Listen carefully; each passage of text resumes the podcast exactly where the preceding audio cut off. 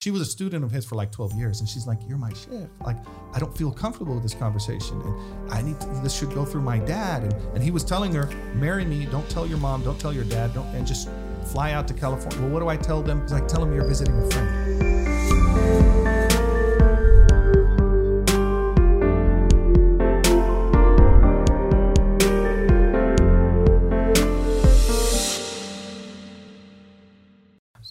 like to transition topics. So mm-hmm. speaking of, uh, you spoke a lot about abuse of power on a large scale, but we want to transfer to on a smaller scale, On a community level. Community mm-hmm. level scale. You've done work in the past. We don't have to talk about organizations, but you've worked with people and organizations in the past that deal with alleged abuses in the community, and specifically with people in leadership positions. So you have someone, whether it's an imam, a sheikh. A lot of times, I see, it seems to be like a tariqa, Sufi kind of mm-hmm. thing. It's like the most common Yeah. one. Uh, and there's someone quote unquote in power and we can define what that kind of means. And later on there become these anonymous tips that come in and say like such and such sheikh seems to be taking advantage of his seat of power in whatever capacity that may be. And kind of today the term for that might be spiritual abuse so if you could help us walk through one what's the definition of this thing called spiritual Yeah. abuse because it seems very vague and almost anyone in a sheikh position could be a spiritual abuser Yeah. right so please help please Yeah. Um, uh, well, what I would say is like if we start with the term, as Muslims who are guided by our Deen, and we also know that our Deen is very well defined. That's another thing too. uh, We have to remember that, Alhamdulillah, Allah Subhanahu wa Taala per, uh, gave us a Quran, preserved that Quran, sent a prophet to clarify the Quran, preserved His Sunnah, and then everything around needing to know that whether it's Quran, Tajweed, Tafsir, Nahu, Balagha, all of these other sciences that are needed, the Hadith sciences, Fiqh, Usul al-Fiqh, all these sciences were preserved and it's a very well documented process. We're not saying that we have the answer to every single thing, but alhamdulillah, our mujtahideen, the ulama of our of the past who were mujtahids, who codified all of these sciences, sciences, gave us enough to work with to where when we deal with issues that come up, there's something that we, you know we have something to work with. we have the right tools, We the right tools. references Yes. to kind of pull from and you know uh, work with that too. And we're not just going to do like, oh, you know, in my opinion, this really struck me one time. I, I struck up a conversation on an airplane with a uh, evangelical pastor. A there we young- Yeah, uh, but it was very good. It was a California evangelical pastor, and he said, you know, um, if you don't mind, we could have a frank conversation because there's just some things that I'd like clarified Mm-hmm. uh, about Islam. I said, no problem at all. I said, and, and likewise, I would like some things clarified about you, your uh, your church and you being a pastor and so on and so forth. And so when he would ask me questions, especially when we got down to theology, you know, aqidah is is is the most sensitive in terms of defining what exactly it is that we believe, what you have to believe, what you don't have to believe, what type of belief is sinful, what type of belief is kufr. Like it's it's very clear, uh, codified. So there's no room for him. well, in my opinion. So when he would ask me questions, I said, well, and I'm like thinking of lines from the various books. And Yeah. This is the point. Here's the point. Then when I would ask him, I said, well, what do you, what is, what do your faith say about that? He's like, well, you know, in my opinion, and and he's yep. a pastor, gone yeah. through seminary training and so forth. So um, we we there's no room for that opinion. Although one of my famous uh, or my, my my favorite lines from from Arabi Ammos is like, "Wallahi ana mish alim, I'm not a scholar. I'm not a scholar. I'm not a scholar, but, but my, opinion, humble like, opinion. All right, brace yourself, brothers. now we got some some something is really going to uh, come. I've out, heard like, some crazy. Yeah, yeah. something. um, the po- and the post Jum'ah critics, like Yeah. you know, it's like, Post Juma, during Juma nowadays. oh, yeah. well, the post Jum'ah ones are like, great khutbah, but um, so, but but that's like a good sparring match. Like you know, I like to, and I benefit sometimes from that, and sometimes it's just like, really, like that's what you were thinking about the whole talk. One time, Sheikh Al-Adin is giving me a khutbah, the early one. So people was? don't, Who was that? Mm-hmm. Sheikh Al-Adin al-Bakri. So he's giving me a khutbah before the Dhuhr comes in, which is the Hanbali Hanbali opinion. opinion, yeah. There's someone in the front who's like, this is batil. This is not going to go. Why are you not- sitting here, brother? Yo, Why are you show up sitting with a bunch of fasad? yeah, sinners. You Sheikh's show up to the it's like, wrong First, you know more than Imam Ibn Hanbal. And second, Yeah. why are you here? Yeah, yeah. So um, I think those people, those are the people that just need, brother. Do you need a hug? Yeah. You know, or I'm not gonna be the one that hugs him, but anyway, um, uh, you were saying about uh, oh, so so defining terms. Yes. So whenever you go into any science, right, it's like definition of terms. It's right there at the beginning of, of the books. The ulama they say this is how I'm going to use this term. This is how I'm going to use this term. With my student and, uh, who's in a prison here in California, we're going through the Mukhtasar of Khalil, uh, Khalil ibn Ishaq, the author of that book. He at the very beginning he says this is how I'm going to use these terms because he has to clarify those because other scholars might use Yes. those terms and it's not a it's not a deen thing in, in the sense that like oh you can't use this term for that he's just like here's how i use the word khilaf mm-hmm. this is what i mean when i say it The word, the word sunnah is very like that one across the different disciplines will change completely what they mean. so Exactly. hadith scholar means a hadith. I mean, it doesn't Yes. mean like what the prophet did necessarily, right? Yeah. So how it's being used, very important. It's very important. So now when we go to istilahat, that's what they call like technical Terminology, terminology. yeah. And there's a lot of terminology that was not used by the Sahaba. Take for example mutawatir. Somebody says, you know, like it's it's it's a it's a transmission that was transmitted by so many different sources that it's impossible that it, it was made up. They wouldn't have even thought to use that word because they're the ones we're talking about. Even that word, that Arabic word mutawatir, or even that concept. Yeah. Dr. Suhail, uh, Dr. Suhail out of, has a, a, a PhD thesis on the mutawatir. Just that. Just mutawatir. Wow. And he shows how like they borrowed the concept of looking at thing both through the usuli, the usulis who use the mutawatir concept and the muhaddithin who used the mutawatir and how they they they developed the mutawatir concept borrowing from other uh, cultures like the Greeks. Okay, so we borrowed terminology, Imam al-Ghazali and alchemy, alchemia. Where did the scholars, you know, they borrowed these terms because they're like, you know what? That term um, uh, uh, hits on a very concept. We have the concept within our faith. Naam. And so we're just going to use that, your term, to, to describe this concept. And then so because this, the you know, the mustalah and the istilahat, they, they, there's another principle, la mushahata fil istilah. What does that Like mean? mushahata means like we're not going to get caught up on the istilah. Like if you and I are talking and you you you define khilaf, the word khilaf in one definition, and I use it as another definition, we're like, okay, let's put the terms aside, go to the definitions, agree on new terms, and discuss those. Like mm-hmm. it's semantics. We don't have to get Yeah. caught up on on on the words that we're using. Let's get to the core of the issue. Okay. So that's why they say it's very important for the for the seeker of knowledge, for the scholar, for the researcher. La mushahata fil istilah.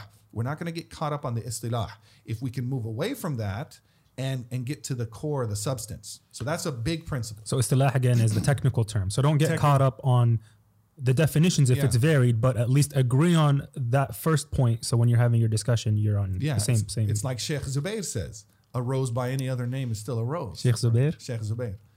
Shakespeare. Shakespeare. Shakespeare. I uh, my dad, Allah yarhamu, may Allah have mercy on his soul. Ameen. Growing up, he, he used to tell us, he's like, oh yeah, he's Arabi, he's Sheikh Zubair. That's how he got so eloquent in the English language.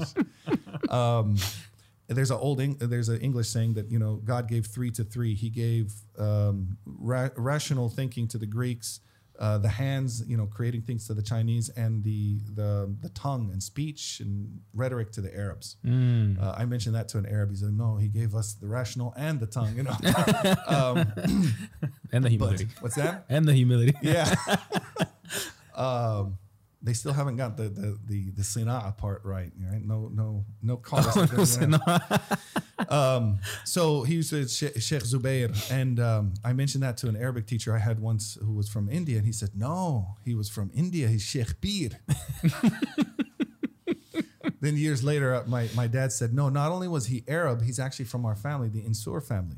really? His family name is Insur, E N S O R. Really? Shit. Well, well, he's not Insur, but that's just like that adds to the story. Sheikh Zubair Insur. Look it up. My dad uh, sometimes when he looks for other Insur families, he would use different spellings like uh, A N S O U R and Nasur A N. Just and so one time he's like E N S O R. Um, Sheikh. Zubair pops up. Sheikh Zubair pops up. He's like Rami.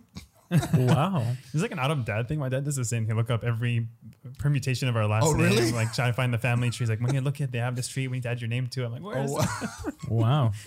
you have a new cousin. Yeah. Didn't your family alternate anyway? Hisham Munir, Oh, Hisham fir- Munir. that's first name, not last name. Oh, No, okay, no, family name. Yeah, yeah. oh, so you're Hisham and Munir? No, no, no. My dad's name's Hisham, but then my, my grandpa's Munir. And Munir, apparently yeah, it's yeah. like Hisham before that. Yeah, yeah. My son's Adam though. I was like, I don't know. Okay. My son's like me, Yeah, Hisham. You're right. Shem- People ask So me his why- grandchildren are going to be like, oh, so it's like you know, uh, and then he's going to read. He's going to it's going to be uh, Hisham ibn Munir ibn Adam ibn Hisham ibn Munir. Yep, and they're like, yep. what happened with your dad, man? Trailblazer. People why add them? They think it's- I'm trying to whitewash my kid, get him in the system. oh, Part, no, that's not partly true. The actual reason was God picked the, that was the first name God picked. If you think of like they say, oh, Prophet Muhammad Sallallahu Alaihi Wasallam was actually the first name, Mm. eh, possibly. But God, when He chose a name for the first human, He chose Adam. Oh, wow. That's a pretty good name to go with. Yeah. I think if God chose it first. It might be. uh, that's going back to the earlier conversation where we had, you know, like your ijtihad and not, you know, betraying your former self. I think naming there's a secret to it, and that's why I think there's um the the, the seven day sunnah of naming on the seventh day Mm. to allow the parents to kind of like interact with this new soul that they're you know seeing, Oh. and what what's what what comes up in that process.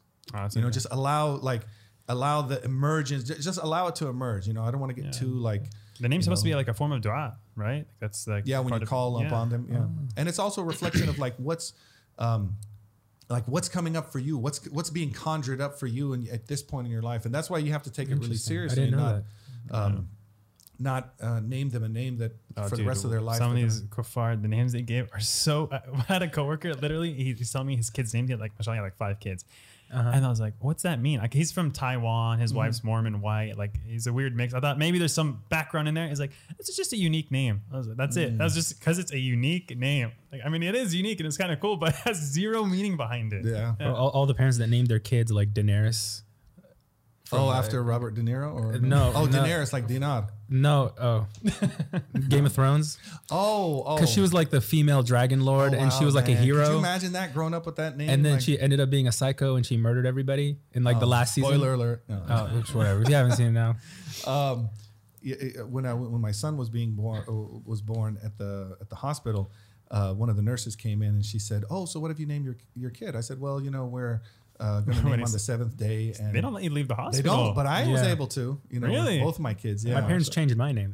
they changed it. Yeah. They put down something and then yeah my name was Khalid, and then they changed it to Amr like a week later. Oh, Shock, wow. uh, an Egyptian named Khalid. Khalid. Dude, there's Yeah. a there's a guy at my it work. to, you have to pronounce it. As Yeah. a picture. Yeah, Khalid. Yeah, it's Khalid. Yeah. there's there's a guy at my work, right? His name's they call him Khalid. And I'm looking at this guy. I was like, this guy. You know the Egyptian actor who's in every Egyptian movie, every single one. Think of an Egyptian movie. It's that main actor guy, right? Sure. With the white suit. Same. He's in every movie there is. Not the really old one. The younger guy is Oh, the main character in all of them. All right. He looks like him. Same hair, same skin tone, everything. I was like, his name's Khalid, Khalid Jamal. I was like, this guy is Khalid, you know, Jamal. Mm. So I'm with him one on one. I was like, yo, like Khalid, is your name? Are you Egyptian? He goes, nah, I get that a lot. Uh, I'm not. I was like, man, what in the world? So what are you? I'm Pakistani. I was like, what in the world?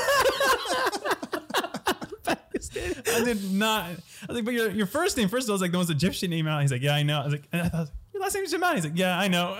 Wow. Wow.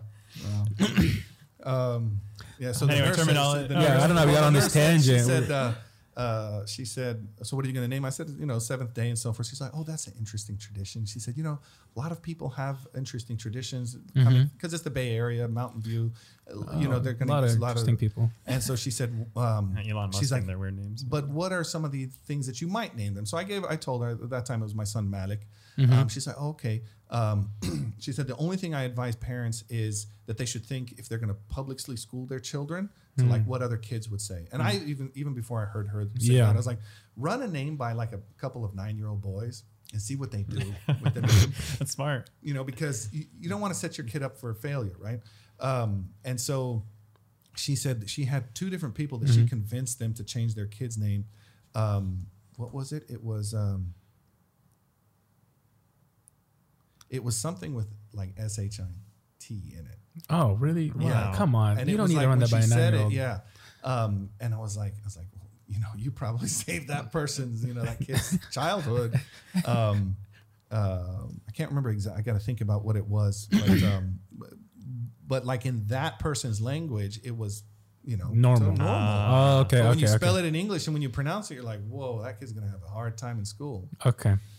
But anyway, istilah. So so coming back to the istilah, we're talking about spiritual abuse. So let's let's talk about the, the substance of what it is that we're talking about. Let's and define the t- let's term spiritual, defi- yeah, term. Yeah, spiritual yeah, let's abuse. define the term because I see a lot of people like, well, this term's not an, a part of our tradition. And what do you mean? And it's being used like, listen, guys, uh, okay, you just, that's me. So you, Let, us just look at what it what is what is it that we're talking about. So for example, abuse.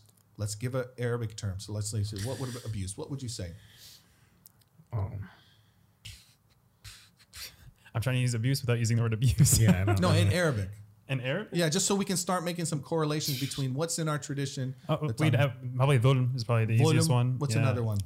Um, You're the Arabic teacher, Munir. am I? Uh, fist going beyond the bounds. Maybe Can we say like, darar? But oh, good. Harm. Yeah, yeah. Harm? Yeah. Okay. Yeah, harming. Because it's abuse, harm. It's just like, all right, Yeah. let's not like harm. So dhulm and harm. Those two those two terms are well defined in our right? Dhulm is in the Quran. We talk about the dhalimeen. Like we have a lot of literature talking about dhulm. Okay. Darar, one of the most famous hadith of the Prophet sallallahu alaihi wasallam. La darara wa la dirar. It's one of the four foundational hadith that if you were to um, break everything down to four hadith, some scholars break it down to three, some to five, some to, so it's an interesting collection. Like okay. the 40 hadith of Imam Nawawi is like if you would break Islam down to 40 hadith. A comprehensive overview of, of Islam Yeah. with 40 hadith. That's what he does. Some go down even further to four hadith. And one of them is La darar wala dirar. It's such a foundational principle. You know, there's so much that can be derived out of this one hadith. So the word darar is there. And then you find that, you know, throughout the books No of harming or reciprocating harm. yeah, sorry, to no harming. So that darar, do not harm or do not reciprocate harm. So if somebody harms you, don't reciprocate with, with a harm. You know, it's it's an eye for an eye, not an eye for a life. Yeah. Okay. And so so we have darar. And then now if we were to say, can there be darar within the deen? Can a person use their position within the deen to harm other people? Now we start looking at the tradition through that way. Well, what comes to my mind, and even growing up, is the um, using the deen as a charlatan. And this was one of my first lessons when I studied the book of Imam al-Akhdari, um, uh, which is an introduction to Maliki fiqh, Mukhtasar. Mukhtasar al-Akhdari. Which he- you have a class on that online. It's a recording. Yes, if you want to get your intro into Maliki fiqh. Yeah, the the, the, the, the, recording is online. That recording actually is what I recorded for the prisoners. That was the first. We need to redo that here, but we'll talk about that after. Which one?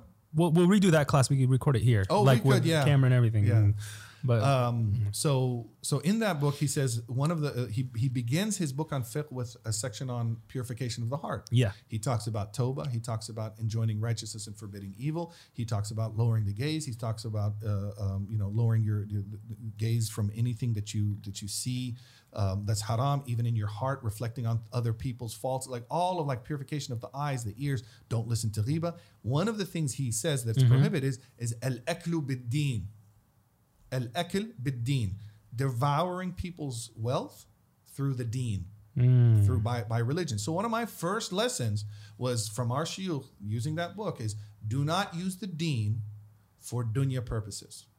And there's a lot of ahkam that come out of that. But here is that, you know, so so there's even rules like can a Quran teacher accept payment, right? That's discussed by Ahmed ibn Hanbal, Imam Malik, like that was a er, Yeah. can an imam of a prayer receive a salary? Okay? So now that's one discussion that we're to that we're to have. But here he's not talking about that. He's talking about presenting a deen image, a persona of the deen so that you can um, uh, devour people's wealth because illegal devour of the wealth and when i say illegal i should say haram like well, prohibited the sinful devouring of people's wealth is not just theft there's also other things too you can- manipulation. manipulation right ولا تأكلوا أموالكم بينكم بالباطل the Quran says do not devour each other's wealth in false means this is not the ayah talking about theft what it means is like for example say you have you have this uh, is this called a mixer Yeah, uh, how much is it worth? You don't want to say on, on the air? Okay. So I come to you and I'm like, you know, I'm going to, we really need this up at table. Just Could call it 500 to- bucks. Sure. 500 bucks, right? Could you sell it to me? And it's worth even more than that. Or you know what? I'm going to give you what it's worth, but you don't want to sell it. But I pressure you, I pressure you, I pressure you, I pressure, you, and you sell it to me. okay. Was that theft? No. No. But did I like coerce you into the sale? Yeah, you're a great salesman. I didn't. I, I didn't. Um. Uh. Well, let's say it wasn't salesman. What if it was No, no, like you know? like he's coming in and like forcing. What if you were like, oh, you know, Taiba like, really needs that? Yeah, and- yeah, and the Ahmed, and people you're need Muslim, it, and and you're your Muslim. mom, and what would your mom think? And I use all of those manipulation Yeah, tactics. that's- that's haram. Really? Yes, it's called eklu amwal nasi bil batili.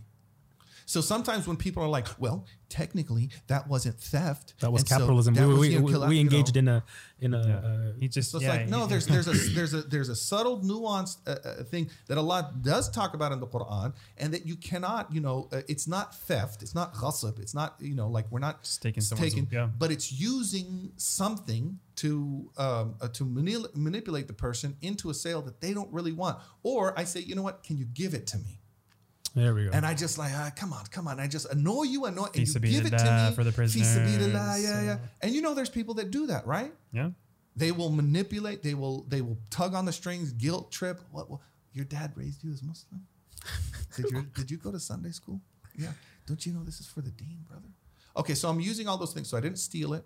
I didn't. I didn't uh, threaten you with harm. But I annoyed you enough until you're just like, here, man, go ahead, take it. and you're a sheikh, so I trust what you're saying. Yeah, yeah. I'm a, I'm a sheikh. too. I studied a lot. I'm a, you didn't know. You know, like use all those type of tactics.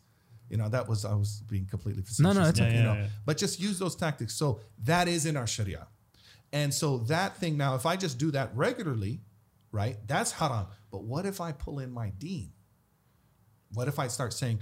So I'll give you I'll give you uh, an example. And before I even knew the term Spiritual abuse. spiritual abu- abuse, I experienced it by one of my teachers Oh um, boy. here in the U.S. Yeah. who who made my, me and other students as well feel guilty for not serving him, for not doing khidmah, helping raising funds for his um, um, Foundation. foundation, uh, for for uh, cleaning in the in the house. And whenever we're like, I, I gotta study, I got time.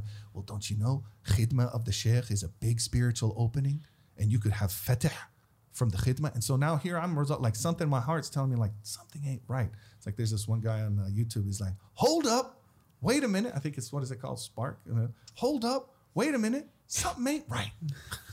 um, he's got the- you know this uh, recently. The, there was a, um, a a guy who got duct taped to his chair on a, a Yeah, yeah, yeah. on a, a frontier flight. So he does a spoof of, of did you see that? Yeah. Oh my God, that's that's art. Like so. Anyway, hold up, wait a minute, something ain't right. So my heart is telling me something ain't right. But here's a sheikh in that position of trust, and he's like, you know, the deen, the sheikh, and using all these things. So that's manipulation. I Yeah. would say, you know, if a person uses that, that's manipulation. Then, if I were to tell you, Can I interject for one second? Sure. W- wouldn't you? I mean, there is a, a, a like a murabbi relationship between you and your sheikh, right? So, would, wouldn't I'm going to play devil's advocate here? Wouldn't you argue that maybe like this is just the sheikh like putting you through some sort of like, uh, you know, hardship to kind of build your character, kind of like a Karate Kid, Mr. Miyagi kind of thing? Like, you know, why am I cleaning your car? You know what I mean? Like that, you know. and that's warranted. And That's- what I, what I would say about like let's use let's use Mr. Miyagi, and for all of those who viewers who have not seen the Karate Kid, like that's some iconic, you know, Yeah. you got to watch at least part one, right? Yeah. Karate Kid one, um, and and so in that in that relationship, he comes to Mr. Miyagi, and it's very clear, right? Like Mr. He he wants training from Mr. Miyagi, so Mr. Miyagi is going to give him something. Yes. And in return, he's like, for you to get from point A to point B, so that you can beat that guy, you know, the bullies and Yeah. the company. For you to get to point A and point B, I need you to do this. And Miyagi knows that the painting of the fence, the washing of the car, all of those things has a direct. You know, it might not seem that it's um, that there's a direct correlation between doing this work, but but that relationship is clear. And he's like, you don't have to work here because at one point he gets fed up. He's like, you can leave if you want to. You don't have to, but I'm trying to take you from here to here.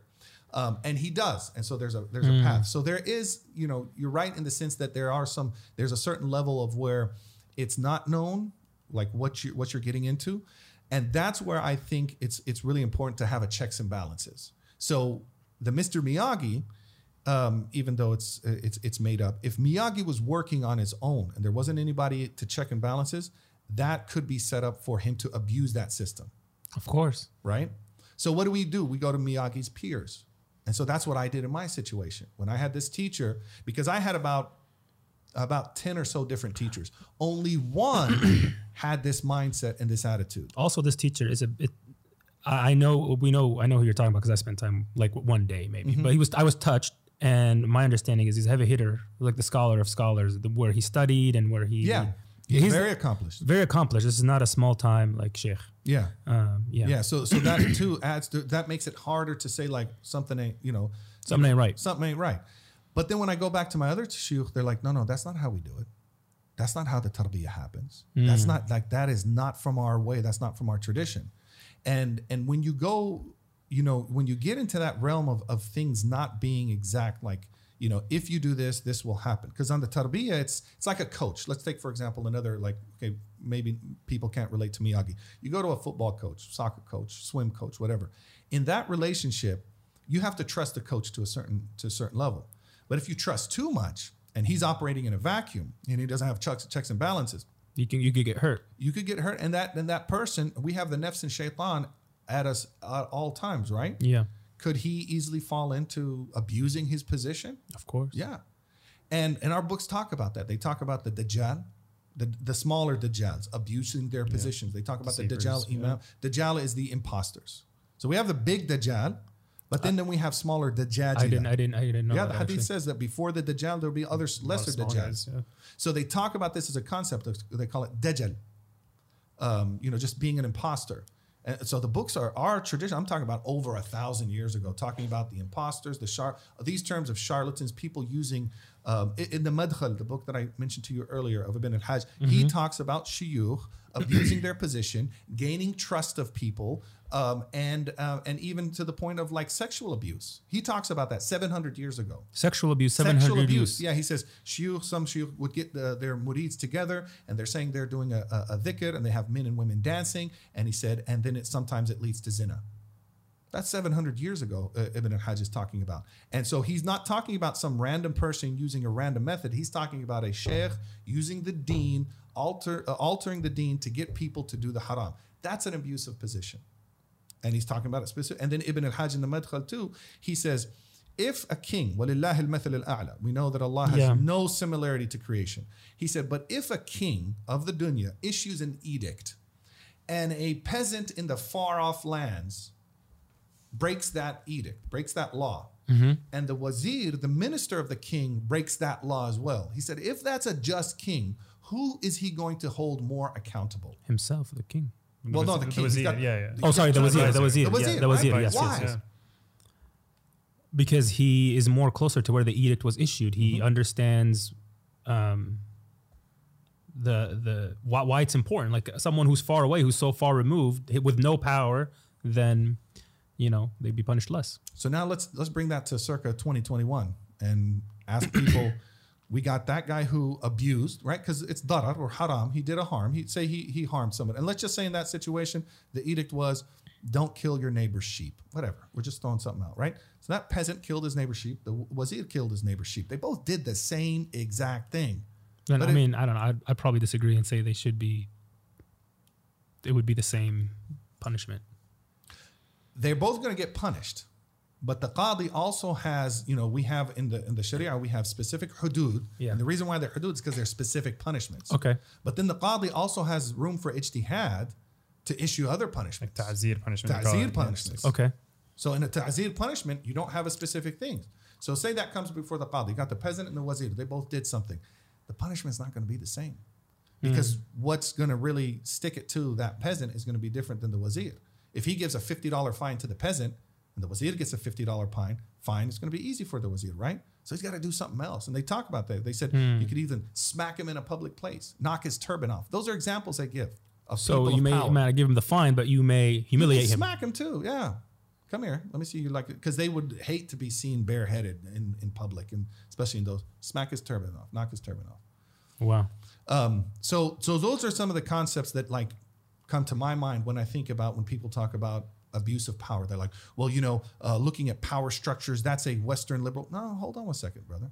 Like or sister, whoever it is, you know, like this idea of there being power structures and certain people being held to a higher standard Has always existed. it's been in our deen. And then even the term, so in the Matharat al-Qulub, the book on the purification of the heart written by Sheikh Muhammad Maulud about 150 years ago in Mauritania, he wrote it because he saw he said he saw people studying fiqh, and it was good that they were studying fiqh, but they weren't studying purification of the heart. And so he says you, you, need to have both. You can't. Yeah. So he wrote that book, and in there he talks about uh, rish, cheating people. He says well rishu ikhfa dararin diniyin. Darar dini. What is what would you say darar dini would be? I don't know. Darar. Yeah, harm, harm, harm, of the, harm, harm of the deen. Yeah. Um, if we translate Deen into religion, could Yeah. we say religious harm? How far is religious harm off spiritual abuse, right? So, so, and and Mauritania was a, co- a country large, by and large, unaffected by colonial era. I, I met a sheikh there one time. He's like, "El Harb al Alami Thani, World War II, is it still going on?" I'm like, "No, sheikh, it's, it's been gone about 50 years or so uh, at that time." But like, you know, I've seen people. I've been at sometimes the first white person that a person has seen. I had a kid like jump off the back of a donkey when he saw me. He was like deathly afraid. Never saw a white person. Wow. he thought the color was gone from, from your skin. yeah, there's there's some interesting videos online of like anthropologists going to like Papua New Guinea and being the first white person Yeah. that they see, right? So, um, and people would call me Nasara, Nasrani in Mauritania because to them Nasrani meant white, White, yeah. because Nasrani means Christian, and the only white people they knew were Christian. so, so I, it used to bother me all the time. One time I was in the souk and this, and I would wear my dara to cover up, you know, ashamed of my white skin. Um, Your cover- whiteness. yeah, I just, I just didn't want the headache like of the it because I know America, I yeah. couldn't hear something and not respond. I know that about myself. So it's not that I'm I'm I'm afraid I'm ashamed. It's just like I don't want to get into it today. I'm just going to buy my you know buy my stuff in the souk. So I go into the souk one time, Souk is market. market in, Yeah. in Mauritania, and so this this guy's smart aleck. He's like, Nasrani, huh? Hey, look, there's a Nasrani, and I turned to him, and I was wearing my uh, my turban around my face, like I was doing my best to not get into it with the locals. Um, and I said, I looked at him, I said, I'm a Muslim. He says, Shahid, you know, say the Shahada. Oh wow! So I look at him Wow. like, you little punk, man. I, you know, if it wasn't for the deen, I'd knock you out right here, lay you out on a dirt street of, of Kifa. Um, so I said, and I'm not going to say the Shahada just because, you know, to you. So anyway, I turned to him and I said, tell me the fard of wudu. No. Yeah. And he says, Sab'a. I was like, okay, you're, you know, one for one on that one. Like it is seven in the Maliki school. I was like, tell them to me. So he, he counted out four. I was like, where's the other three?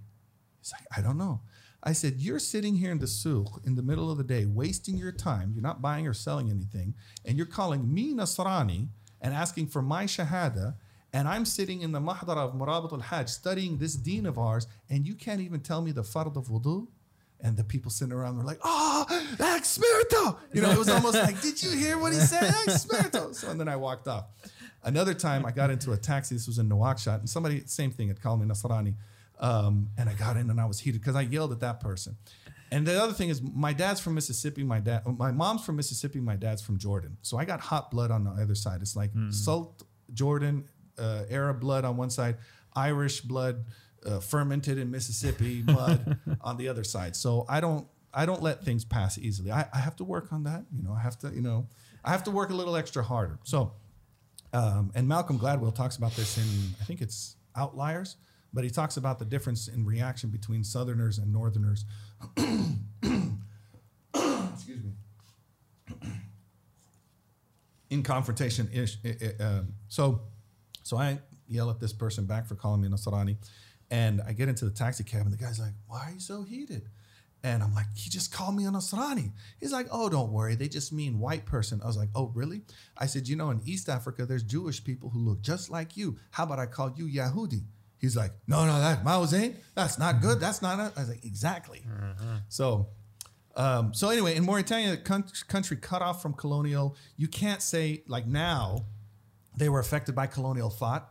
Like when the French came in in Morocco, they shut down the institutions because they could lock their doors. Mauritania's in the desert. Were you- It's in the you- desert. You're gonna lock down a tent? Yeah. Uh, the backs of camels, like one Yeah. of the Mauritanians says, قد اتخذنا ظهور العيس مدرسة فيها نبين دين الله تبيانا. We have taken the backs of camel, camels as our madrasa. In them, we clarify the deen of Allah. How can you shut that down? Yeah. You can't. And so the French, they, they did not, uh, they did not, they were not able to affect the Mauritanian schooling system. Qarawiyyin got affected. Yeah. The, in, in Senegal, it got affected. They would go into uh, schools, get out all the teachers, and mow them down with their machine guns. Mauritania, there's like, where's the, where they're out there in the deserts, literally under trees and on the camelbacks teaching. And even So- if you took their books, a lot of them actually just memorized. Memorized they memorized it, wrote memory. That's what they did. yeah, do. you They- couldn't, you couldn't burn the books or destroy the, uh, Yeah, uh, they'll just the rewrite place. it. So, um, so the reason I'm saying that is because if you have that now, modern uh, Mauritania scholarship, Yeah. unaffected by colonial. What about 150 years ago, before colonialism? And then Muhammad Maulud is talking about darar dini, religious harm or religious abuse, Yeah. right? It's not something foreign to our deen. Now we just have to say, So you're trying to contextualize where these statements are coming from. I, I, the point the point Sheikh is making is it's not like oh you know we, we live in America, Western society, and it's a modernism this, feminist that, and we're you know this spiritual abuse is coming out of that context and it doesn't exist within Islam. And you're saying no, we actually do have these concepts established well before anything came out of Western thought. yeah, Okay, Exactly. Yeah. A good summary. And so now we just get down to the point of like, okay, if a person does something, what do we do in response? And what do we what do we do we excuse me, do we hold that person? Can I get you more water? No, I'm fine. I'm Okay. got this, yeah. Um so I mean to use a to use an example, and this is again, I was in one of these situations where I saw some of this abuse happening. So for example, this person, this sheikh, people would come to visit him as a sheikh, you know. I, I was one of the visitors. Okay. And so, and people would come to study. And then one of the, one of the things that he would expect is he would expect khidma, service to him. Yeah, Which, again, going back to the Miyagi thing, like Miyagi had service, but that service was directly related to him um, learning a trade or a Yeah. skill. You go to a PhD program as a, you know, being a mentee of a, of a researcher, the idea is you're going to do research work for this person for free but you're gaining something or an internship. Even the the laws of internship in California, you can't just have a nonprofit and bring in an intern. There's it's actually covered through in the employment law, yeah. right? To bring in an intern who's not going to get paid for work, you can't just have them do menial things. So say you do you have an internship on your podcast. Mm-hmm. You can't just have that person like make coffee. Oh, you're an intern. No, you actually have to teach them a skill within that field that they're learning, and you have to yeah. take the time to coach them. Yeah. So there has to be an exchange of services. Mm-hmm. Yes. There has to be. That's codified in law. To me, that's the deen. Yeah. It's not just oh, come in and make us coffee and through the barakah of service to Amr Mabruk and Munir. Ittal. Mm, what's that? Ittal. How do you spell it? Uh, alif lam ta lam. Like yeah. like the hill. That's oh, right. Oh wow, tel yeah tel.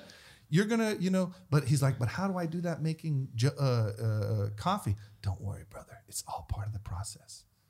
I know better than you. And then you could start all that manipulation stuff. Um, so somebody might come to you and say, well, he had a free choice.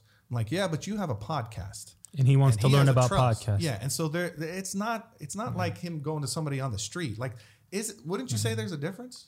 No, yeah, I, I, I I understand. And I'm, I'm thinking back to the situation that I was in because I'll be honest, up until we started this podcast, that was that's a very vivid memory that I have of that day spending my day with mm-hmm. that sheikh, just because of the environment. I mean, I was sitting there and everyone was everyone showed up and they were like massaging his feet, Yeah, and I was the only one who was kind of like, I'm not, I'm not, not touching someone's feet, you know. yeah. and then like I tried to give him a hug and he wouldn't give me a hug. He only wanted Because it's makruh. I, I, I had to kiss his hand, and I was like, I'm not, I'm not gonna do that either. But he let you kiss his hand? I didn't do it. That's makruh in the Maliki school too. Wait, really? I'm going Medkhal ibn al-Hajj. Yeah, it's makruh. oh, okay. Well, he served us tea though, so I was like, all right, maybe maybe it was like an exchange of foot rub for tea. I don't know. It's the most expensive tea. You know, some of those massage parlors get get shut down for that. stuff. Like, there was a um, massage parlor that got shut down in Fremont. It was right next to a halal restaurant. So I don't know, just the irony of it. yeah, no, it's Halal meat, haram meat. shit. Yeah, I know. This is a in, in your in your anecdote here. How how do you report such a thing? Because in Islam, you can't just No, he was you can't- talking about the power dynamic. Yeah, yeah, yeah. But Yeah, there's no reportable. So let me let, let me use like that's why some people you know when they hear okay that um, Rami gave a talk on on spiritual abuse. Well, how can you do that? And uh, who was on the panel with you? And what did you have for breakfast that morning? And who served you that breakfast? And and because you ate breakfast at that person's place, you uh, support all of their aqidah issues. I'm like, no, man, chill out, dude. um, have some coffee that our intern's about to make for us. There's no intern here, by the way. Um, so I was in this situation and it just bothered me that this person, that sheikh, can't do stuff for himself. And I was raised in a family where like you you you don't ask other people to do stuff. Hundred percent. Yes. Right? Yeah. And and in, and especially in the Mashariqa, where we're from, you're from Lebanon, Egypt, Jordan, right? Somebody holding out their hand. What happens when somebody's like asks you for something? Or in Jordan, I know, "Shahid, haram ya zalama, uh-huh. shahid." Don't beg. You're a grown, able-bodied man. The interesting thing in the Shafi'i school, they actually they, they talk about because this is a fiqh mas'ala. If you're able-bodied, can you ask for sadaqah? And it's a fiqh discussion that the ulama You should be asking for a job, not for just. yeah, yeah, not asking for handouts. And so in the Shafi'i school, there's an opinion that no, it's haram to ask for it. And so it's interesting how in Jordan, that was predominantly Shafi'i, there's a there's a, a, a contempt and a disdain for able-bodied men asking for money. Well, in the Maliki school, it's not as uh, severe. And the interesting thing, at least in the Arab Mauritanians, there's a lot of shahid that goes on. There's a lot of able-bodied people that will ask for money. And that's one of the things that I had to deal with, like in Mauritania. Like, I think shit, I think shit. Like, well, you know, give, me give me give me some money. something. Yeah. I'm like, man, have some pride, have some respect. So for yourself. Um, so I was raised in a family on my mom's side, you know, workers. Yeah. You know, even if you're going into education, work. You know, do you know be be proud of the sweat of your brow. And and so so now when I see a person who's just like asking other people to do stuff, buy my bread, cook my food, clean my stuff, like you can't do that for yourself. Well, now I have a term for it. It's called codependency. He's codependent. That's what that person is. I'm I'm sure of that. He can't do for himself, and so he wants other people to do to do for him. And so anybody who does khidmah for him in that situation is just like you're not allowing to him to stand on his own two feet. A man, rajul, come from the same root word of rijid, stand on your own two feet. And look at the our, the messenger of Allah sallallahu alaihi wasallam. When they dug the khandaq, he rolled up his sleeves and got down there with them. the when it was trench, yeah. time to the trench, when it was time to make a food, they went on a camping trip one time. One person says, "I'll cook." One person says, "I'll do this." He says, "Well, al hatib," and I'll go get the firewood. He didn't sit around and say like khidmatu sheikh. So at the same time, the Sahaba did a lot of service to him, and I believe yes, there is a secret in service, but um, it has to be one of three, three, three areas. Either it's an employment service, right? It's clear this money for this service, or I'm I'm getting something in exchange, like in that PhD, the Miyagi situation, or So you're getting knowledge. You're, getting, a knowledge. skill, There's a, trade. you're- there's, Yeah. but it's it's a trade for it. Or if you're looking for that baraka, like just I'm serving you fi sabilillah for the sake of Allah, then it's fi sabilillah. There's no strings attached. I come in, I do my service, and I leave. And you don't guilt trip me about not doing that. And this person specifically, one time there was a, a situation where he said, he said, I need you to spend the night at the house where I am. Like, you're, a grown man. You don't need a babysitter. And I didn't tell him that, but that's what I'm feeling. And I said, we have other young uh, students who are willing to, you know, be there at the house, make sure things run. He said, no, it has to be you or, or the other person. I said, I got a wife and a kid and a job. I can't do that. I said, and I said this, la astatiya. It made him so mad that I said, la, he said, la tastatiya. You know, how can you say this? I, I can't, I- I'm not able to. And he would, he, but he would guilt trip with using all of these things like, you know, the, the sheikh and the barakah and the khidmah. Like he was using all these deen terms. And it took me a while to like work through it. Um, but then, you know, after that situation, because years later, he comes back and this video is on on YouTube, um, and he says he's talking about uquq al walidain, disrespect to the parents. And one of the things that the scholars mention is that one of the uh, punishments for uquq al walidain for dis- disobeying your parents or disrespecting your parents is to die out of a state of Islam, khatmu bil kufr. And some of the scholars said, and similar to this is uquq al mashayikh. Hmm. You know, but these are all subjective things that the Yeah. scholars of the past have talked about. And you know, you're talking about the unseen and the ghaib and what affects things in the unseen. It's like it's not a, it's not, you know, it's opinions of scholars, but they could be right, they could be hmm. wrong. They could take them with a grain of salt, or like in Mauritania, they have these huge chunks of rock salt. Sometimes you need to take a chunk of salt. So he says in his lecture, and I'm not going to put the link over here. Um, he says, and I'm going to tell you a story of uquq al mashayikh that's similar to this, where the person could die as a kafir, as a disbeliever. for disrespecting a. And he tells that story that happened to me and him.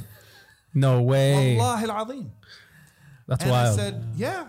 you should have so- commented. Like, hey, and so I said, I said, now he's he's and this is this is 10 days after our sheikh, the same sheikh that he studied with and I studied with, Murabit al-Hajj. After Murabit al-Hajj passed away, 10 days later, he makes this video. I'm like, you know, and this is a time where the students were like everybody's Everyone was mourning. We're mourning. Yeah, I, yeah. I've- I experienced the worst physical pain on that day. It turned out to be kidney pain. No, there was nothing like nothing happened after that, but just like I had a physical manifestation of just the emotional pain that I was going through. Um, and and and people are reaching out to me from Mauritania. People are like, let's reconnect. You know, we're all students of the same sheikh and so forth. And then this joker um, makes a video saying because I refuse to, you Spend- know, spend the night in spend the- the night, you know, his slumber party. It's kinda weird anyway, And he's yeah. talking about every other night. I'm like, I got a job, I got a wife, I got a kids. And Allah says in the Quran, الرجال قوامين قوامون على النساء. Men are the caretakers of women. Didn't say على المشايخ. Like, where's that in our in our deen?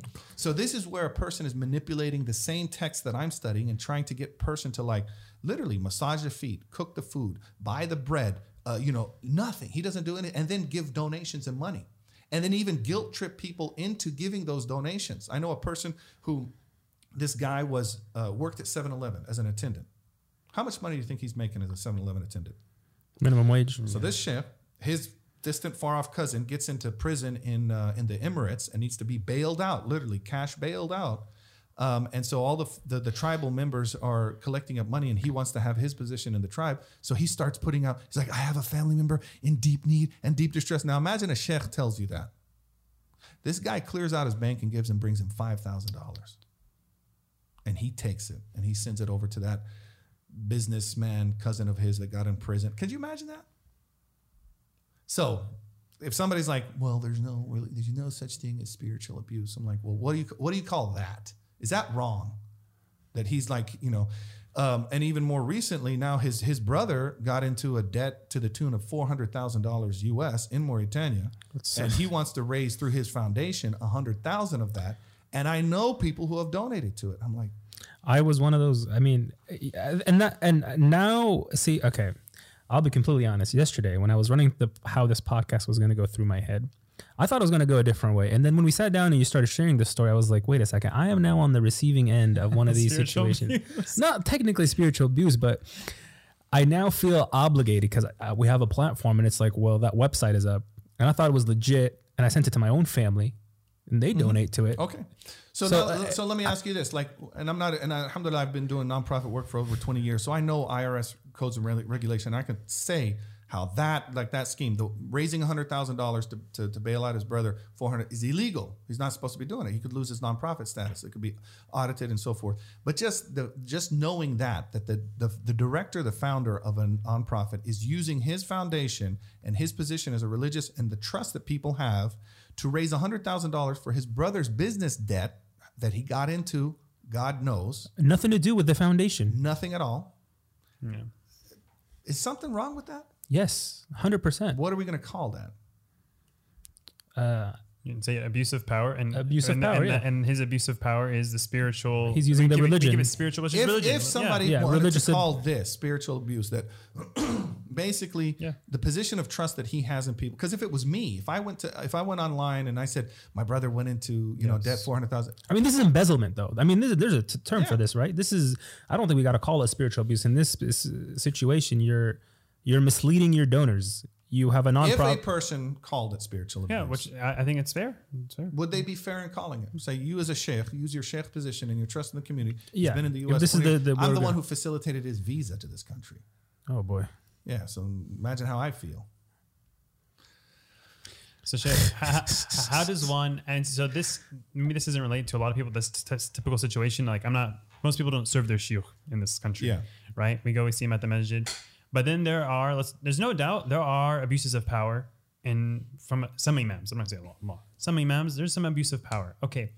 How do I call that out though? Because is do I just put make a Facebook post? Sheikh so and so abused me in X Y Z way. Is that is that allowed? And I just put it out there and let the world, the blogosphere, be judged or Well, uh, executioner. that's an excellent question. I think there's there's two there's two elements. What's the ruling of that? What's the hukum? Like, Yes. is it permissible or not? And then even if it is permissible, if we're going to argue the permissibility strategically, is like it doesn't have a benefit. So like in my situation, I could see like I didn't see a benefit in having a you know going online and you know Making a whole blog post and sharing I was like, let me let me let me talk to people who actually do things. So I just started talking to people. people who were donors. You know, people he uh, he. I I called up one person, and I didn't know this person was an active donor at that time. Uh, I mean, had an active donation, but I was just like, you know, FYI, this is going. Oh, because I found out some other things too as well, and I can talk about those. Basically, um, a sister called up and she said, "I need to ask for uh, advice." And I rarely take phone calls. I'm gonna. You might realize that now. You know, if you've called me a couple times, like I. That's just Especially that- getting no caller ID calls constantly. Like, who is here? Just like star six nine sheikh. They're probably like, what is going yeah, I don't I don't pick up my I don't pick up my phone and I'm just like, you know, that's why the WhatsApp messages and voice notes, I'm like, use voice notes and I'm gonna put it on, you know, two speed and just listen Yeah. to this real quick. Um, but I don't pick up my phone, but just something I saw a number come up, I'm like, hmm, okay, you know, might be important. Let me pick it up. Yeah. And so I picked up the the phone call and um, and it was a sister. She said I needed some advice. And I said, okay. She said, you know, I've been proposed for marriage, which I get those um, advice questions. Somebody's like, okay, what do I do in this situation? Yeah. To be a second wife. I'm like, okay. Cool. Um, and he doesn't want anybody to know about it. Uh oh. And not even my family, not even my mother, father, brother, uncles, nobody. And um, and I think you know this person. And at the, as she started talking, I said, "Oh, I know who you're talking about." So she mentions this shift. Oh, wow. That was my first. So uh, let me back up a little bit. Even before that, I had actually distanced myself from him because I saw all of the people who were coming to him for studies, and I was like, how can people come to you for studying, and then you put them on this track of like serving you and raising money for your funds, and after two, three, four years, they haven't achieved what a seeker of knowledge, even with your magical fatih and the barakah and the blessing of the sheikh and serving the sheikh and the tarbi, all of that stuff there's no results. Like I don't have a, you know, uh, Daniel-san winning the championship like to like as a metric to say like, oh, Yeah. okay, whatever you did, here's the result. I trust your your. It wasn't. I didn't see that, so I started backing away. Um, and then you know things that he was saying to me, and then then then like like it was consistent. Like over 20 people who had similar interactions that I did, they all backed away. And when we talked with each other, it was like, oh yeah, that bothered you too. That but like it was it was kind of like now we had a support group. Hi, my name is Rami, and you know I. so I had backed away, and I just said, you know what, um, it, it's not enough at that point to like. It, it's bothersome, and I don't think it's right. And our shiyukh in Mauritania don't don't uh, uh, agree with that methodology of what he was uh, using people for. So you went to his his peers to Well, I didn't. I didn't go yet. Okay. At that time, but then when this sister called and she said, and I think you know this person, I was like, oh, in my heart, I was like, it's that, it's that sheikh. And she said, and then she said his name. I was like, okay. And you know, she was also hesitant because I'm one, I was one of his students, and how am I going to react? I was like, Mm. Listen, at the end of the day, I'm a salty boy and a southern boy, and I'm down for a good fight. and I like to stand up for justice or what I perceive as being a just just just Yeah. fight. So I'm like, I'm on it. I started calling people. I started talking to people. I'm like, what is this? And she showed me text message that he had sent her. And when she, um, when she at first, because he was actually actively asking her, and he had asked her, she asked him to stop. She was a student of his for like 12 years, and she's like, "You're my sheikh. Like, I don't feel comfortable with this conversation, and I need to, this should go through my dad." And and he was telling her, "Marry me. Don't tell your mom. Don't tell your dad. Don't and just fly out to California." Well, what do I tell them? This is literally she has the text messages of this. When I go out to California to see you, what should I tell my family? He's like, tell them you're visiting a friend. He was giving her lines to like, like, well, because technically you're not lying, and you have friends out here, and this, and um, she said, well, you know, asking all these other questions. So then I, I said, okay, is he still actively te- uh, texting you? Ask him these questions, and it was the kind of questions that I, knowing the deen and also knowing what a wali should be asking for, I started asking her some of those questions. Well, how is nafaqa going to to to be handled? How is nesab going to be handled if there's a child out of this, you know, this, this The union? lineage, yeah. What about huquq al walidain? You know, I started asking some hard hitting questions. What a wali should have done in that situation. And his response was like, "Oh, you don't trust me?" And he wrote out literally, "Ana abuki ar-ruhi." I am your spiritual father. كان ينبغي لك أن تقول you sh- it would have been more beneficial for you to say أمري بيدك افعل بي ما شئت Wow. Wow.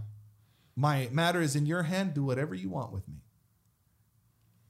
now what would you call that if some if somebody were to call that spiritual abuse We'll let it slide. and and I asked the sister I said I said if this was any other brother in the community that said these exact lines to you That's wild. I said, would you have even considered? She's, of course not.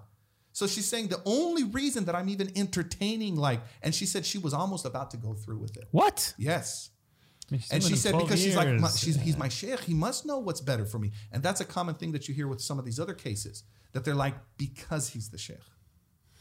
So what's going on in that dynamic? Like, what are we going to call that? Like this sister who, for all intents and purposes, She actually knows she needs to tell her dad she need he needs yeah. to be her and wali. if it was any other random man in the masjid, She would've She would have. Yeah. But because it's the sheikh, there's a different dynamic. So what are we going to call that? Are we just going to be like, well, you know, it's just it's just what it is. You know, it's just no. There's something going on. What are we going to call that? The guy in um, in Chicago, Abdullah Saleem. His case. You familiar with his case? uh no. Massaging 16 year old girls in his office with oil. Whoa. Yeah. Uh, um, we could we could talk about that. The only reason they went through with that is like, well, he's the chef. He was trying to get the jinn out of them. What? Yeah, 16 year old girls? Sixteen. Well, they didn't report it. Otherwise, he would be in prison right now. Yeah, that's what I'm saying. That- that should be- They never came forward, but they they actually one of those those girls wrote a. Wait, so how do we know that it was him? Like, was there an investigation? Like, oh yeah, he was arrested. There's mugshots on the line. If you type in Abdullah Saleem, his mugshots will come up. okay. Yeah. And one of those girls um, wrote out to the ulama list. We could talk about that on, you know, what does it mean to be a ulama within certain circles?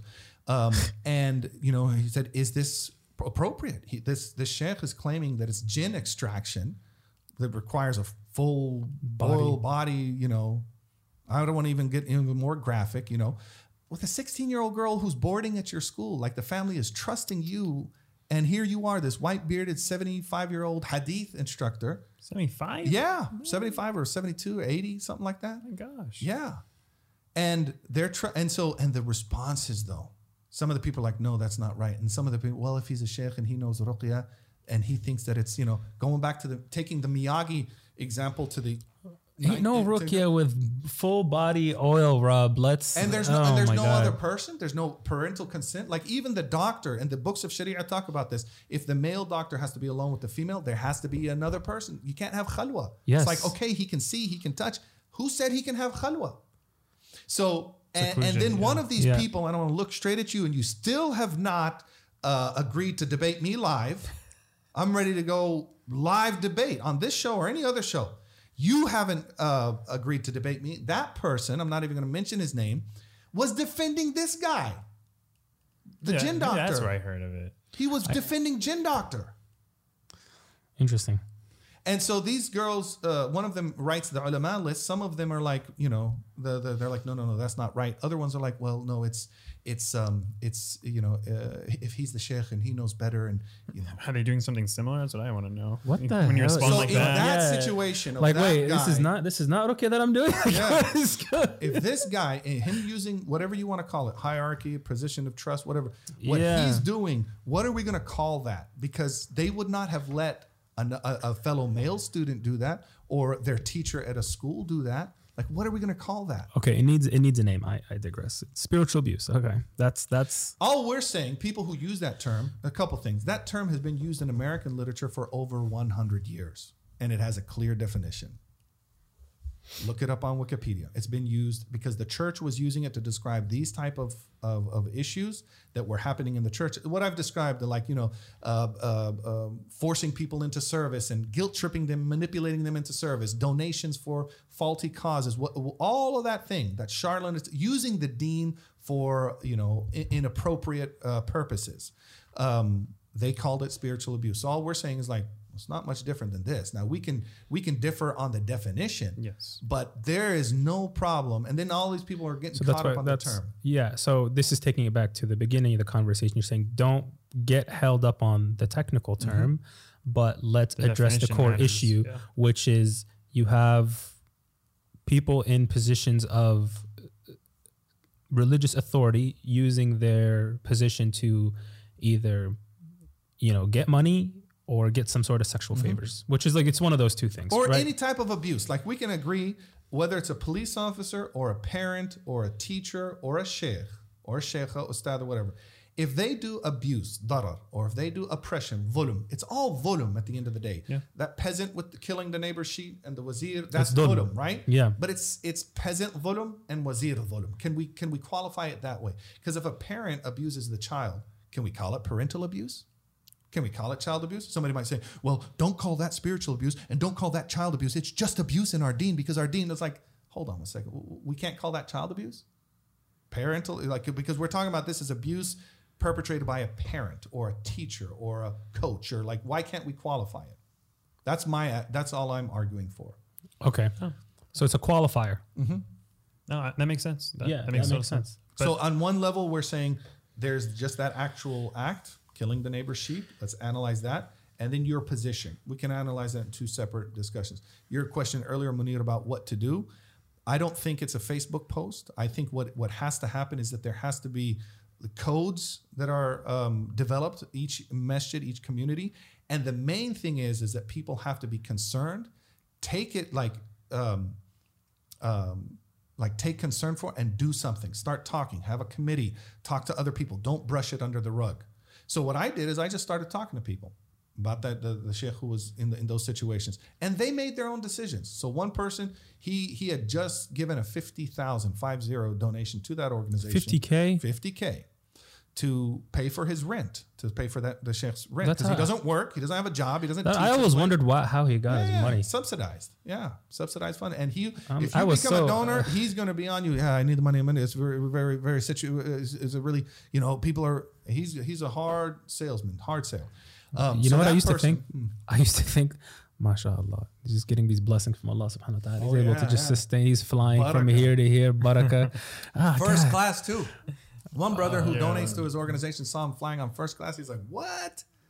He's like, "I work for a, a big tech company in the Bay Area, and they put me on economy, and I don't fly first class." He's like, "How are you flying for? Is that where my donations are going?" So I just this one person pulled his 50k donation, and I didn't tell him to do it. I just like, FYI, here it is. I didn't call it spiritual abuse. I was like, "Here's what happened." yeah. and I have proof, and I talked to uh, multiple people because then I, when I started talking to people, I, I called up. I said, you know, there's a sister. He's doing this. Um, I said, and I'm not against um, um, polygamous marriages. It's in the Quran. It's in the Sunnah. It's in the Sunnah, but there's a way to do it. There is a way to do it, and it has to be clear according to our Deen. If it's from the Sunnah, there's a Sunnah way to do it. Okay, so I said that's not what I'm arguing. I'm not saying you know there's there's people out there, probably some people who are listening, that they will take more issue with a man taking a second wife than with a man committing zina. For sure. Which is that? That's a You can, have, you can have 10 girlfriends, but if you have two wives, it's Yeah, game over. yeah, game yeah. over. Yeah. especially if you're a chef, right? So I said that's not the issue. I said it's he told her don't tell your parents, don't tell your dad, don't tell your mother. He Keep was- it on the DL. keep on the DL. And and um, you know, she's like, what happens if I come home pregnant? I mean, that's a serious concern, that is right? a serious question. Yeah. uh, and for an Arabi family. That's game over. And so then they, they thought I was talking about somebody else. They're like, oh, oh, don't worry, so and so she won't speak. I was like, who's so and so? And they said, this other sister who she got, he did get married to her. I was like, what? And it's like, are you sure? He's like, yeah, I was one of the shuhud at that wedding. I was like, okay. So then I called up and they said, oh yeah, now sh- that one, she's asking for a divorce and he's refusing to give her the divorce because yeah, I'm the sheikh and you you have to listen to me. So two months she's playing telephone with the translator because she doesn't speak Arabic and he doesn't speak English, and she's asking for a divorce after she got into this and she realized this is not a good marriage to be in. Um, she's asking for a divorce. He's like, no, no, no. The day I asked about it, I just said, what's going on? They call back. They said, "Okay, don't worry, Rami. Uh, no, no need to worry. Uh, the sheikh has has issued the divorce to that person." I was like, "Oh, that's interesting." You know, um, and then then it was just like more and more people started coming forward, and it was the same mo. He went to one sister uh, who had called him to uh, to make a hospital visit for a family member. And could you imagine calling the imam, the sheikh, to make a hospital visit. And on the way out, of course, she's like really um, uh, broken up and so forth. He's like, "Is that Zuhur?" Yeah, that's the whole time. Oh wow. We need we need to go on pause. Okay. Wait, is it what time do they pray here?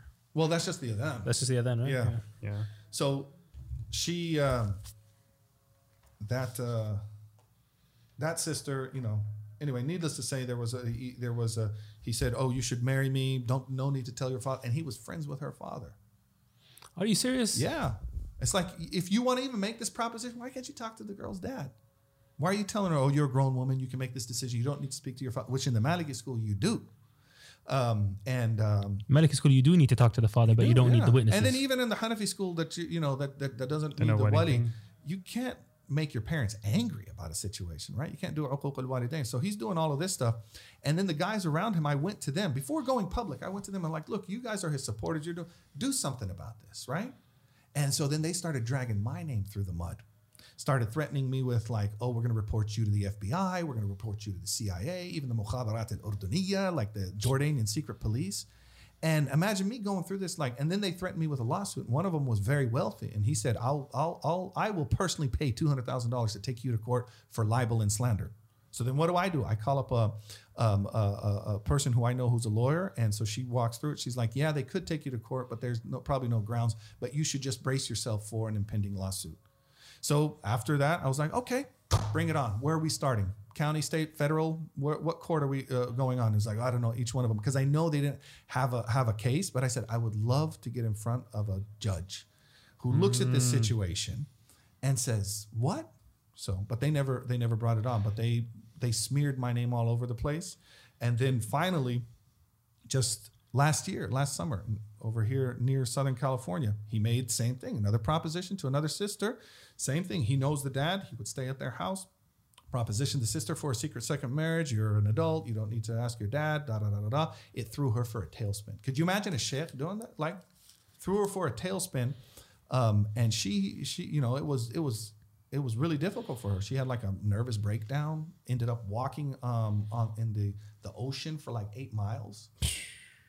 Yo, Like a serious like somebody's like, well, you know, he just proposed. What if somebody were to come back and is like, well, he just he just suggested something halal that's according valid according to one scholar. It's like, you're really gonna like break it down to that?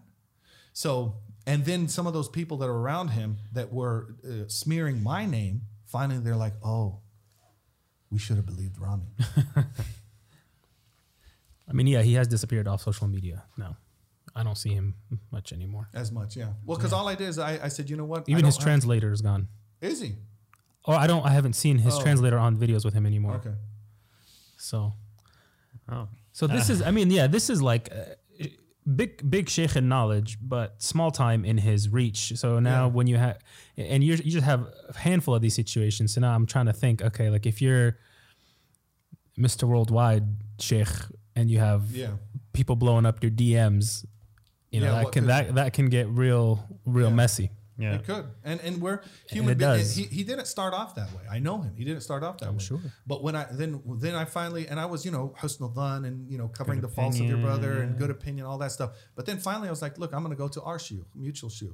And then one of the members of his organization said, Rami, stop talking to people. I said, I'm not telling any lies. I'm just mentioning, and I'm not going on social media. I'm just ta- telling Masajid, be aware. Make your own decision on whether or not you host him. Uh, donors, make your own decision on whether or not. But they should. A donor has a right to be have, make an informed decision on their donation. Right. That's all I'm saying. And they said, well, what could we get you to do to stop? I said, you know what? I'll I'll agree to uh, arbitration. We go back to our mutual sheikh, one of our sheikh in Mauritania, Murabit Muhammad Al Amin, and I said, he said, you mean if you present everything that you've done and that's happened, and he tells you to, I said, if he tells me to shut up, I'm going to shut up. I was like, let's just see if so and so will uh, uh, admit to him. He refused. Even later, he said, if our Sheikh Murabit al-Hajj got out of the grave and dusted the, the, the dust off his body, I wouldn't stop what I'm doing because I know ana al haq. Wow. Yeah. I'm on the truth, he said. Uh, so then little by little, people around him started realizing it's delusion. It's like uh, narcissism. Like it's it's it's clear. he's in And- deep. He's yeah, in and I said I said let's go back to our shuyukh. He wouldn't even. So the same uquq al shuyukh and respective shuyukh that he's imposing on me, he's not. He, he he's like, well, what about your sheikh? That's why falsehood has inconsistencies. Yep, has inconsistencies, and um, and so you know when I talk about spiritual abuse, I'm not talking about it from like theoretical level Yes. or uh, postmodernist, liberal, feminist like influence kind of stuff. Like like that's not where I'm coming from, buddy. And he knows who I'm talking about. um, that's not where I'm coming from. I'm coming from direct experience where I've lived some situation where I was taken advantage of, where other people I saw taken advantage of, and then I could put up with it when it was just like, oh, you're asking me for stuff, and I'm a man, I can say no. But when you when you try to manipulate sisters, like mm-hmm. when I was in high school, the suspensions I got usually were standing up for people who were being bullied, and I ended up getting in a fight with the bullies, and I got suspended for it.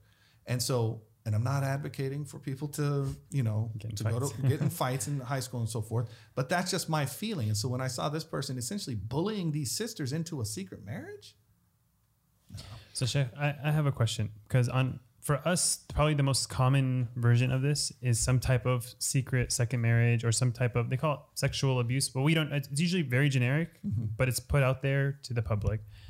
So, my question to you is: when these cases come up, as some guy on the sidelines, whatever else, is it when I'm when I'm looking at it, I just want to understand the right way to look at these things, like from an Islamic viewpoint. Because on one hand, you have the West that says believe all women. They if they report it, they sh- you should believe them and work through it. And it sounds like like to summarize one thing, then get to the question.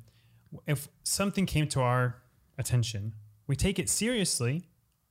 You address it as if it's true, but you don't. No one's condemned yet. You mm-hmm. keep it. You know, everyone's innocent mm-hmm. until someone is Proven yeah. guilty. But you take it seriously.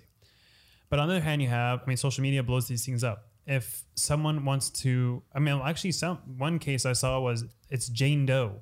That's Mm-hmm. who's making the accusation.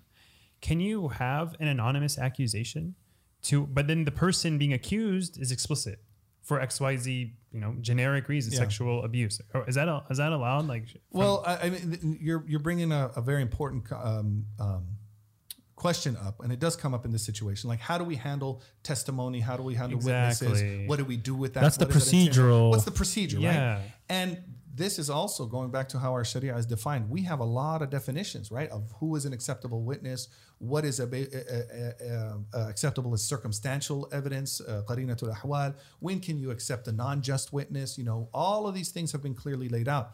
That's for a court of law. But Sheikh, okay, I know you, and I know you've studied, and the way you articulate things, I trust you as a Muslim with your knowledge that you can say like this is correct or not correct, shari wise, mm-hmm. right?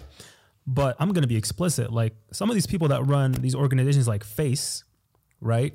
I look at their Facebook posts, I look at their you know what they've accomplished and i'm like i don't think you know what you're talking about when it comes to the deen. i really don't right it, it's some of you are open in your in your beliefs and you believe in things that are haram right so how am i supposed to take whatever you say as truth i i, I just i don't think i don't i don't think i can and that's I think that's my biggest issue. It's not that I think that oh these scholars or whatever everyone is you have to treat them with respect and there's no such thing as spiritual abuse. Okay, the people are doing something wrong, but why is it that the people that are quote unquote like they- they're they're investigating them or criticizing them, like you are also committing? Oh, is that that's the adhan? Okay, we need it. Okay, the we're iqama. gonna That's the stop right iqama. there. Okay. Yeah. Okay, right. we can come back, or if you got to go, No, no, I'll come back. we'll come back. Okay. All right. Welcome back. We took a little prayer break. A lot of breaks today. Mashallah, this is a Yeah. long, this is a long going podcast. I've been going for like three, four Part hours. three, part four. Part three, part four. Yeah, I've, I've no idea at this point. uh, this one, we were We were talking about spiritual abuse Uh, and organizations and how they handle things. and how we handle the process. oh yeah, yeah. So I was talking about face. testimonies and so forth.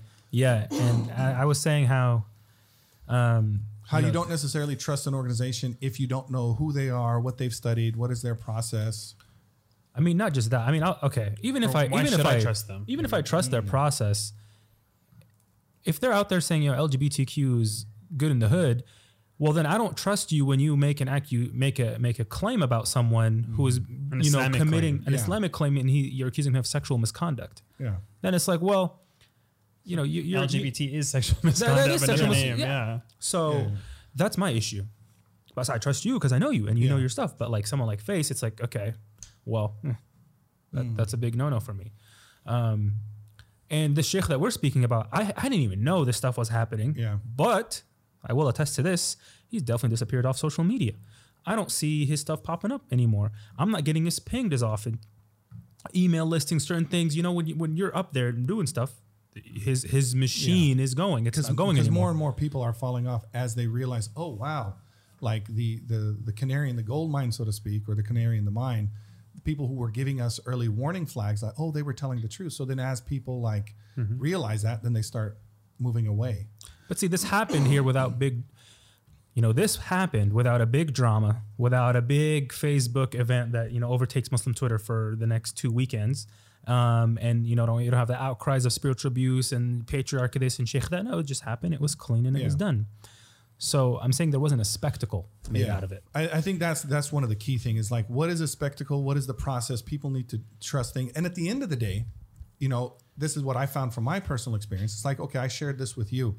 you know, this is the first time we're meeting in person. We've had interactions mm-hmm. before online, you know, phone calls, text messages. You know, you helped us out at Theba set up our podcast, you know, material. We still haven't got up and running yet, but we really thank you for all that advice. It's the But same mixer, know- by the way. Oh, is it? Okay. Yeah, All right. yeah. So that's what it's going to look like. All right. exactly. Um, and but when I mentioned to you, oh, this person, you know, what is what is your reaction? Your reaction is like, okay, I, you know, I don't know. Are you going to say, hmm, well, maybe maybe Rami's making this up. Maybe he's lying. Is he a just witness? There's a lot of processes that went through on your end Mm-hmm. 100%. on whether or not you accepted my testimony or not as I shared this, and then what are you going to do after that?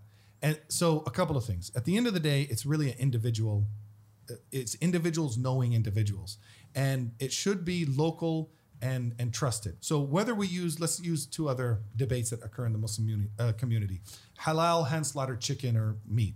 How do we certify that? Whose witness do we take? What organization do we go with? You know there's some organizations they come and they say um, yeah i need to put my stamp on it otherwise if it's not stamped it's don't consider it halal other people, like for me, if I go into a place and they're a Muslim and they're saying it's halal, and I ask them, hey, is it hand slaughtered or is it machine slaughtered? Um, and as a consumer, I have the right to know which one, and then let me make the choice. You know, it's like, well, everything's halal. No, tell me, is it machine slaughtered halal or hand slaughtered halal? Like which kind? Then at that point, I can say, all right, you're giving me your testimony as the owner or the manager or the worker of what type of meat this is, then I can make my informed decision on what I want to do with this. Buy this meat, eat this meat, refuse to eat it. Let me make that decision. But you trust him when he says you trust the owner. When I he- trust, yeah. And just based on kind of like a gut feeling, look around, you know, and even if like yesterday I went into a place and he's got liquor there at the store and he's got halal fried chicken. I asked, it's like, is it, it says halal on it. It's like hand slaughtered. Yeah. Even though he's selling liquor, I could say, well, if you have the, the, the, the ability in your store to sell liquor, then maybe your meat's not halal. But even in the Sharia, like when the fuqaha discuss things, it's like you can have a person whose testimony may not be accepted on one thing, but could be on another thing. Like, do I have reason to doubt, doubt about him lying about the chicken? In that scenario, I didn't. I don't. Could I and could I be warned to say, well, if you're if you if you can sell liquor, then maybe you can you know Maybe it's not halal at all. Hmm? Maybe it's not. And if somebody were to come in and say, you know what, I don't want to buy that chicken because it's liquor, say that that's your choice and you have the right for Yeah. that. You know that. And so if somebody comes with a testimony like what I shared with you, I say, you know, Sheikh so and so did this, and you accept it, but Munir, you're like, you know what? As much as I trust you, uh, Rami, I need something more. I was like, that's fine. And then you're going to make your decision. But the thing is, you you have proof, and I know if I ask you, you'll show me. yeah. Mhm. But what if I didn't have the text message? What if, what if it was just merely I I can attest to you and I can say, Wallahi, I spoke to one, two, three, and I know of a fourth sister. Like I spoke to them. I'm not. I'm not. I'm not qualified to make an opinion on that. Like, I mean, I'll be completely honest. This is this is goes to a question we asked before the podcast, right? Which is, is it just about gaining justice, or is it about following the process, mm-hmm. right? So, you know, if if it's just like, oh, Sheikh Rami comes up to me, he's like, Amr, you know, maybe be careful of this Sheikh. This is XYZ's happened. You're telling me personally, you're giving me nasiha Yeah. and you know maybe this does align with my own experiences and it's like okay maybe i can put two and two together and think that like okay and you test the waters with this individual and you're like you're getting pushed back and you're like okay you know what sheikh rami's got he's right got in what corroborating. there's corroborate yeah. with my own personal experience but if it's just something that's out there on facebook yeah. they don't know me i don't know who sheikh rami is Yeah. i don't know this other sheikh and this sheikh studied with sheikh Yeah. or sorry this uh, sheikh uh, i'm gonna edit that out Yeah. this sheikh studied with uh, Sheikh Murabit al-Hajj, you know, like, wow, yeah. wow, who's Sheikh Rami, right? So, and in that point, it's like it gets lost because Yeah. who's the who's the authority here that can make uh, you you become the authority? Yeah. And in that situation, it was. It was like a lot of power that I was wielding to where I could call up people and get them disinvited from masajid, get donors to stop. Like there was a lot of power. And so, could I have abused that situation? Could it have gotten to become like personal vendetta? Could I used it, you know, to just vent frustration? Yeah. And so I think, you know, optimally, there should be at least a committee, just like we have the Hilal sighting committees that get together. And there's something to be said. This is a a quote that I heard, and I, I heard it and I looked into it. It's from Imam Ali, um, uh, radiallahu anhu, karramallahu wajhah. كدر الجماعة خير من صفو الفرقة. Kedr al Jama'a is the murkiness or the muddledness of the group, the Jama'a, is better than Saf al Firqa, than the clear water of the Firqa, of like the, the lone group. So what that's what that and and I looked at like what some of the ulama have said about this because sometimes people misuse this and they're like you know as long as we have a group of people that's better than you know even if you have scholars or ulama saying they're on the there's only five of them there's 500 of us. That's not what it's talking about. It's not mm-hmm. saying 500 of the ignorant people's opinion is better than five of the scholars. That's not what it's talking about. No. but what it's talking about is that there is something to be said about the jama'ah. We also know the hadith, you know, the, uh, a lot of hadith that says, stay with the jama'ah, stay with the jama'ah. Because innately within our human mm-hmm. interactions, there's some checks and balances, there's pushback. Mm-hmm. And that's a sign of Allah that He has put in the dunya and He manifests it through us. So, لولا دفع الله الناس بعضهم ببعض, or in another riwayah of that قراءة, another قراءة, لولا دفاع الله الناس بعضهم ببعض لفسدت الأرض. If it were not for people pushing back, literally, دفع الله الناس, like the, that Allah is pushing back, but using the people, and we use the term pushback, right? Yeah. So Allah is saying, if it were not for pushback, the la- the lands would have become corrupt. So that pushback, that human pushback, Checks and balances. checks and balances. And whenever you push that away, you're like, oh, you know, people pull the edeb card. That's bad edeb. That's su'udan. That's, you know, all of these cards. Like that's having a negative opinion. That's not having etiquette. They put all these cards that really um, kills the that that ability of, of, of that from happening. Um, I have a friend of mine, good friend of mine, who was a refugee from Syria. And imagine he left Syria. He saw the Atrocities. lack of the atrocities. And he came here and he he attended a local um, uh, a school district for his schools. His kids are in public school, and they were talking about um, they wanted to make some significant changes to the sex ed curriculum, and they opened the mic for parents to come and talk. And he said they let every single parent talk, and they stayed there till 1.30 In the morning. in the morning.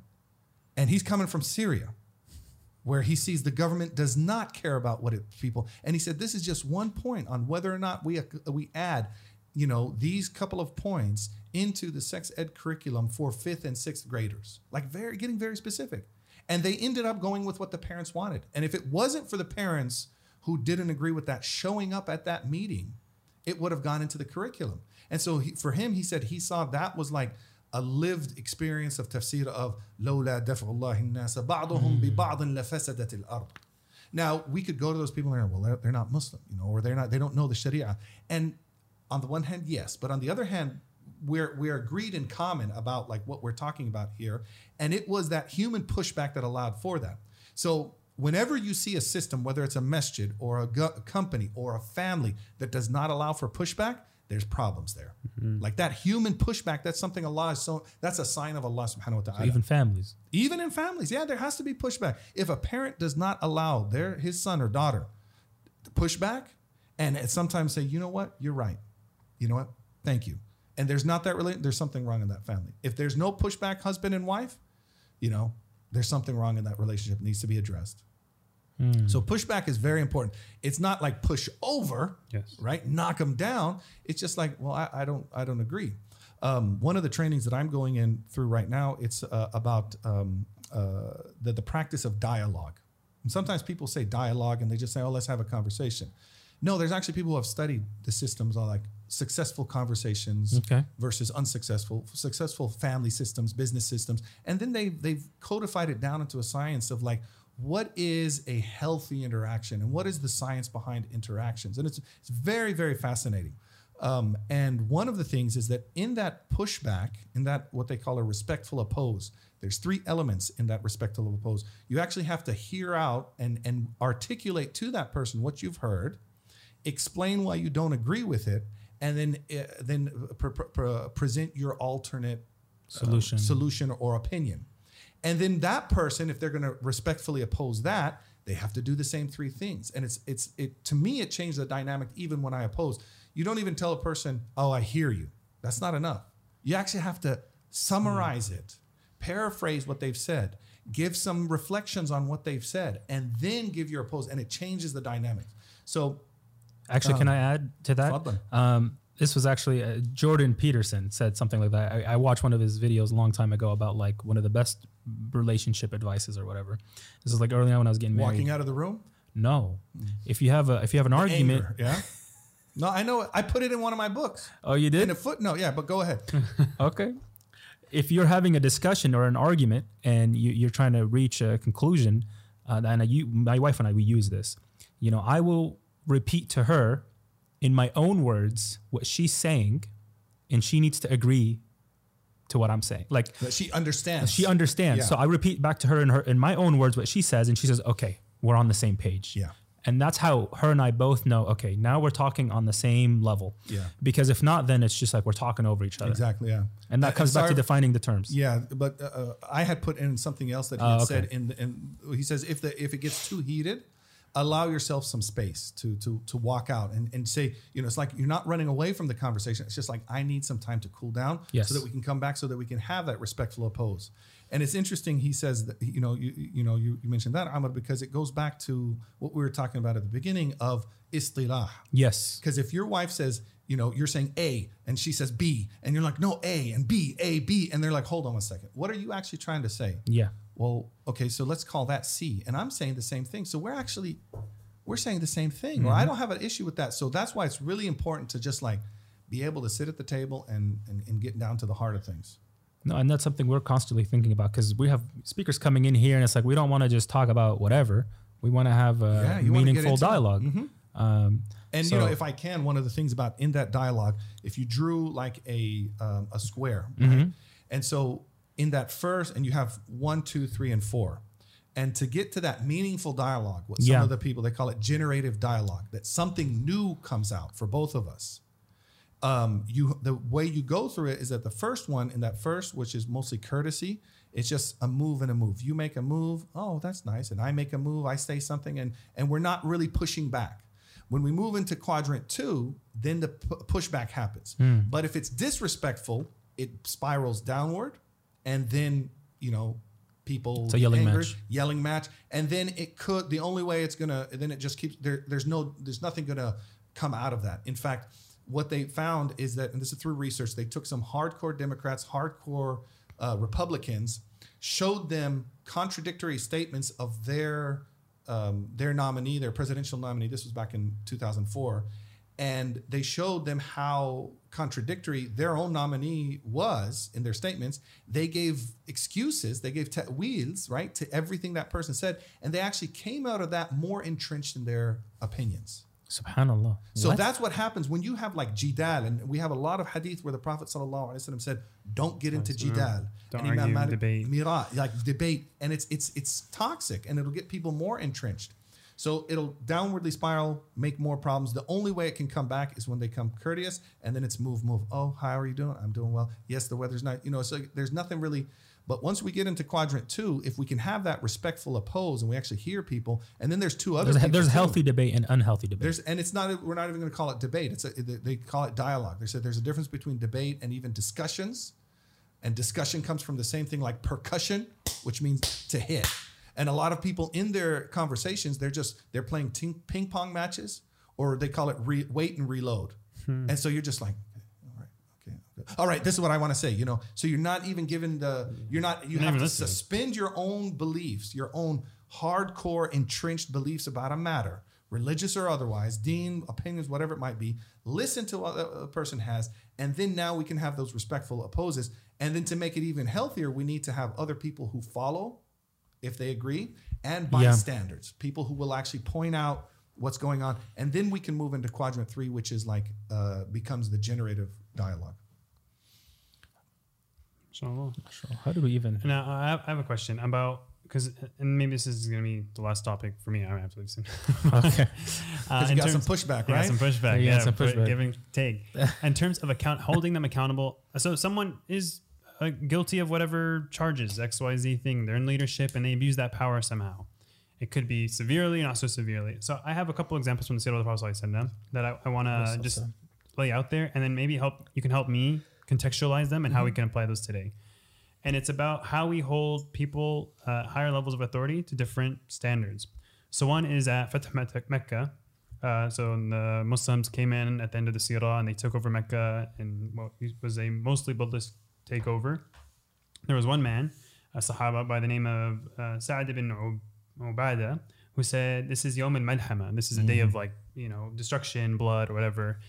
And Abu- Butchery. yeah, Abu Sufyan. He heard this. I don't, I don't know if he was Muslim at the time. He wasn't. no. So he goes to the Prophet and says, "You got some guy coming in and saying this is a day of butchering." And he said, "He said that. Okay, this guy he pulled him out of his leadership position. So there was a immediate accountability for this man. But then on the other hand, you have another incident in the Prophet when they're about to get to Mecca. They haven't gotten there yet, and the Sahaba's name was Hatib ibn Balta, I think.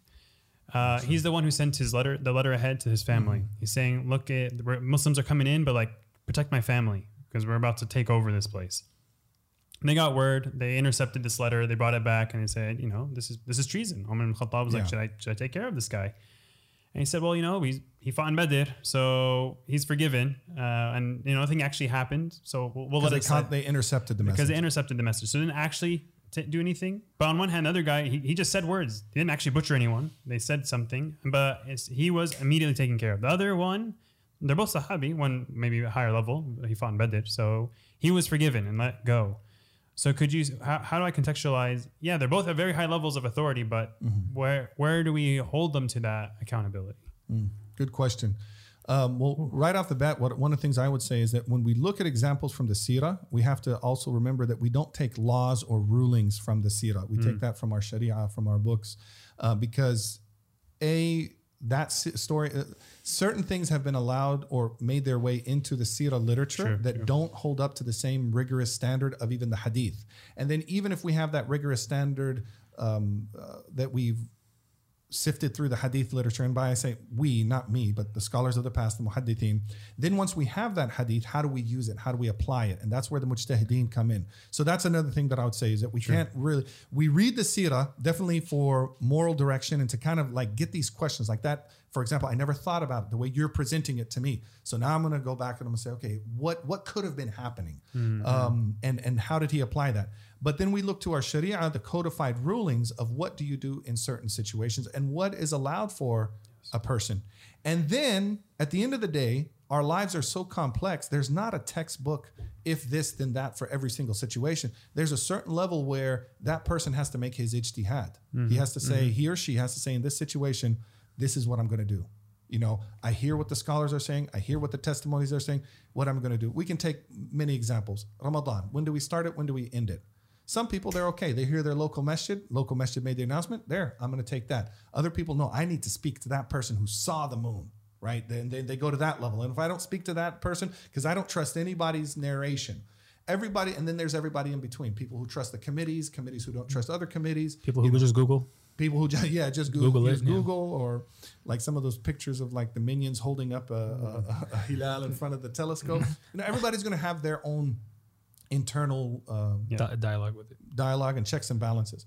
Um, so I think what what, a, what what stories like that can do is help us in those situations where you know between the lines, like okay, well, what do we do in this situation? Well, here in this Sira we have this. We also have this Sharia ruling. Now we need to make a decision. Do we fire this employee? Do we mm-hmm. hire this employee?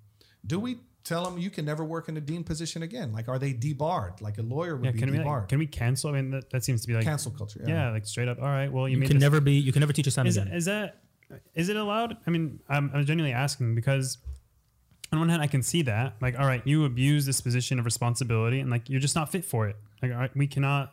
But on the other hand, I mean, there's Toba, there's you can come back, we can bounce. You we don't come we don't back, believe yeah. in like full canceling in Islam, right? Yeah. so to speak. And Sheikh, you, I mean, this comes also from your work with Tayba. The- prisoners. yeah, I former mean, there's people I- that and are. I work with some people who have done some heinous things, and that's I mean, murder. You told us one of the guys murder. They child say- abuse. Yeah, man. But they turned their life around. rape, you know, like yeah. Or what if they didn't haven't turned their life? How do you re? That's a big question. And there are organizations, you know, that do work. And I have one of their books. It's a manual.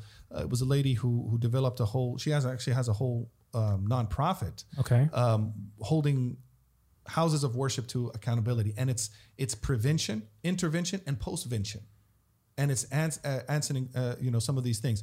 Two areas that I've looked into is how the Methodists in this country deal with things. You know, everybody's talking about Sharia courts, Sharia courts. The Methodists are so intriguing to me because they have a book that's that's over a thousand pages long. That th- it's is their code for their courts that they run in sh- in in, in their churches. Complete with judges, lawyers, defense, prosecutors, juries, witnesses, everything. For all intents and purposes, it is a trial. But it's whether or not they're going to get excommunicated from the church, whether or not they're going to be, you know, held accountable. And they have a detailed code book. So it doesn't contradict civil or criminal law in this country, but it's like, look, you're a private organization. You can say whether or not this person is going to be excommunicated from your church. And we don't person- have anything like we that. We don't have anything. But I've I've done a lot of personal research, just look looking in. I've done thoughts. I know there's other people that are out there. There are people that have talked about it. I've spoken with some people. We haven't taken the next level of kind of like made those committees, but I know exactly what's going to happen. The same thing with the halal committees, the hilal committees, um, is that once you do all that and you have all the checks and balances, people are going to be like, well, we don't trust them. You know why? Because anyone else can go make their own committee and just say, "Oh, well, we did our own investigation Yeah. And we found out your investigation's farce." And they can, and you know what I would say for the consumer? Just be transparent. So if I have a committee and I like, for example, there was a case um, you mentioned. Uh, you mentioned FACE. I'm not affiliated with that organization. I don't know the inner workings of how they do all of their inve- in- investigations, but I do know that one of their um, uh, cases that they uh, presented about an imam in Arizona. They did a lot of investigation. They spoke to a lot of people. They collected a lot of evidence. But then the imam committee within Arizona, once they saw, and this was some pretty foul things, some foul things. It's it's on their website. I'm not going to repeat it on, online, but if a person just wants, you know, make it just read. It's, so it's the imam in Arizona. The imam council in Arizona. They said, oh, we're, we're going to disregard this, and he can be an imam. Okay, you made that decision. Let the public know.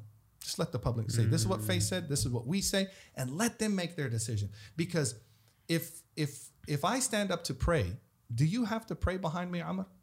Do I have to? If I start if I start Jama'ah right in here in the room, I say Allahu Akbar, Allahu Akbar, I started No, Jama'ah. you don't You don't. And and could I force you to? No. no. Could I get mad at you? I could have my opinion, like I don't, I don't uh, uh, you know, you're, do whatever you I want, could do. I- it's a free country, man. And there's a lot of things in our Sharia that that have that sentiment. It's a free country. Just look, this is what this imam, this is what he studied, this, and make your own decision, and let let let freedom ring. Let people make their own decisions. But they, okay, but that comes back to my point. Like, it, you at that point you're accepting that FACE is an authority to talk about this, to make an investigation. That, that What, I'm what trying to. saying, I'm, what I'm saying is because you and I we're not agreeing on we're not agreeing on the terms right now because you're in, in this term? in this situation you you are you're saying you're not affiliated with FACE but that report you you found it believable I didn't say I found it believable. The- you remember Arsenio Hall? no There was a show in the '90s, Arsenio Hall. He had a Arsenio Hall show, and he, he had a section called "Things That Make You Go Hmm." oh, okay And so, so now, if somebody comes to me and says, "I've done an investigation and I've spoken to multiple people and I have their testimonies and I have written testimonies and I have all this stuff," I'm not going to discount it. I'm going to look at it and say, "Hmm." Now, what am what's my decision going to be? Let me take it to another example. Earlier, you were talking about Megan's Law, that you look up in your neighborhood, Megan's Law, and I think everybody should yes look who's who are res- registered sex offenders in your area. yes Would you make a decision based on that? yes because I trust the court I have to uh, at the end at the But end of the day kuffar. I I know but at the end of the day you need to anchor Sharia. you need to anchor your belief in whatever you're doing. You need to anchor your decision in something. So yes, they're kuffar, but And who and there's innocent people there. There could be innocent people. there could be innocent people. There could be, yeah. But I mean, if if you apply, uh, you know, you could say maybe ten percent of people are innocent and they're able to catch most, but there's a bunch of innocent people there. But you could look up the cases for every Yeah. person, and one of them is like it'll say indecent exposure. You're like, okay, I don't, I don't got to worry about this guy. But one guy, it's like multiple report, like multiple arrests for aggravated sexual assault. You're like, you know what? There's a few of these clowns are in here. Obviously, some, something's not right, right? Um, you can make an educated decision Yeah. but that's at the end of the day, I don't know who that person is. It's like a locale thing. And I'm like, all right, this is a good area, bad area. I'm not condemning this person or canceling this person. So I- would you would you allow your children to play in his front yard? No. Would you allow him to be uh, a coach for your kids? You canceled him at that level. By, by by putting by putting a hukum on a person by saying he's a registered sex offender. I'm not saying he did it. I'm just saying he's a registered sex offender. You've just put a by hukum I mean a label.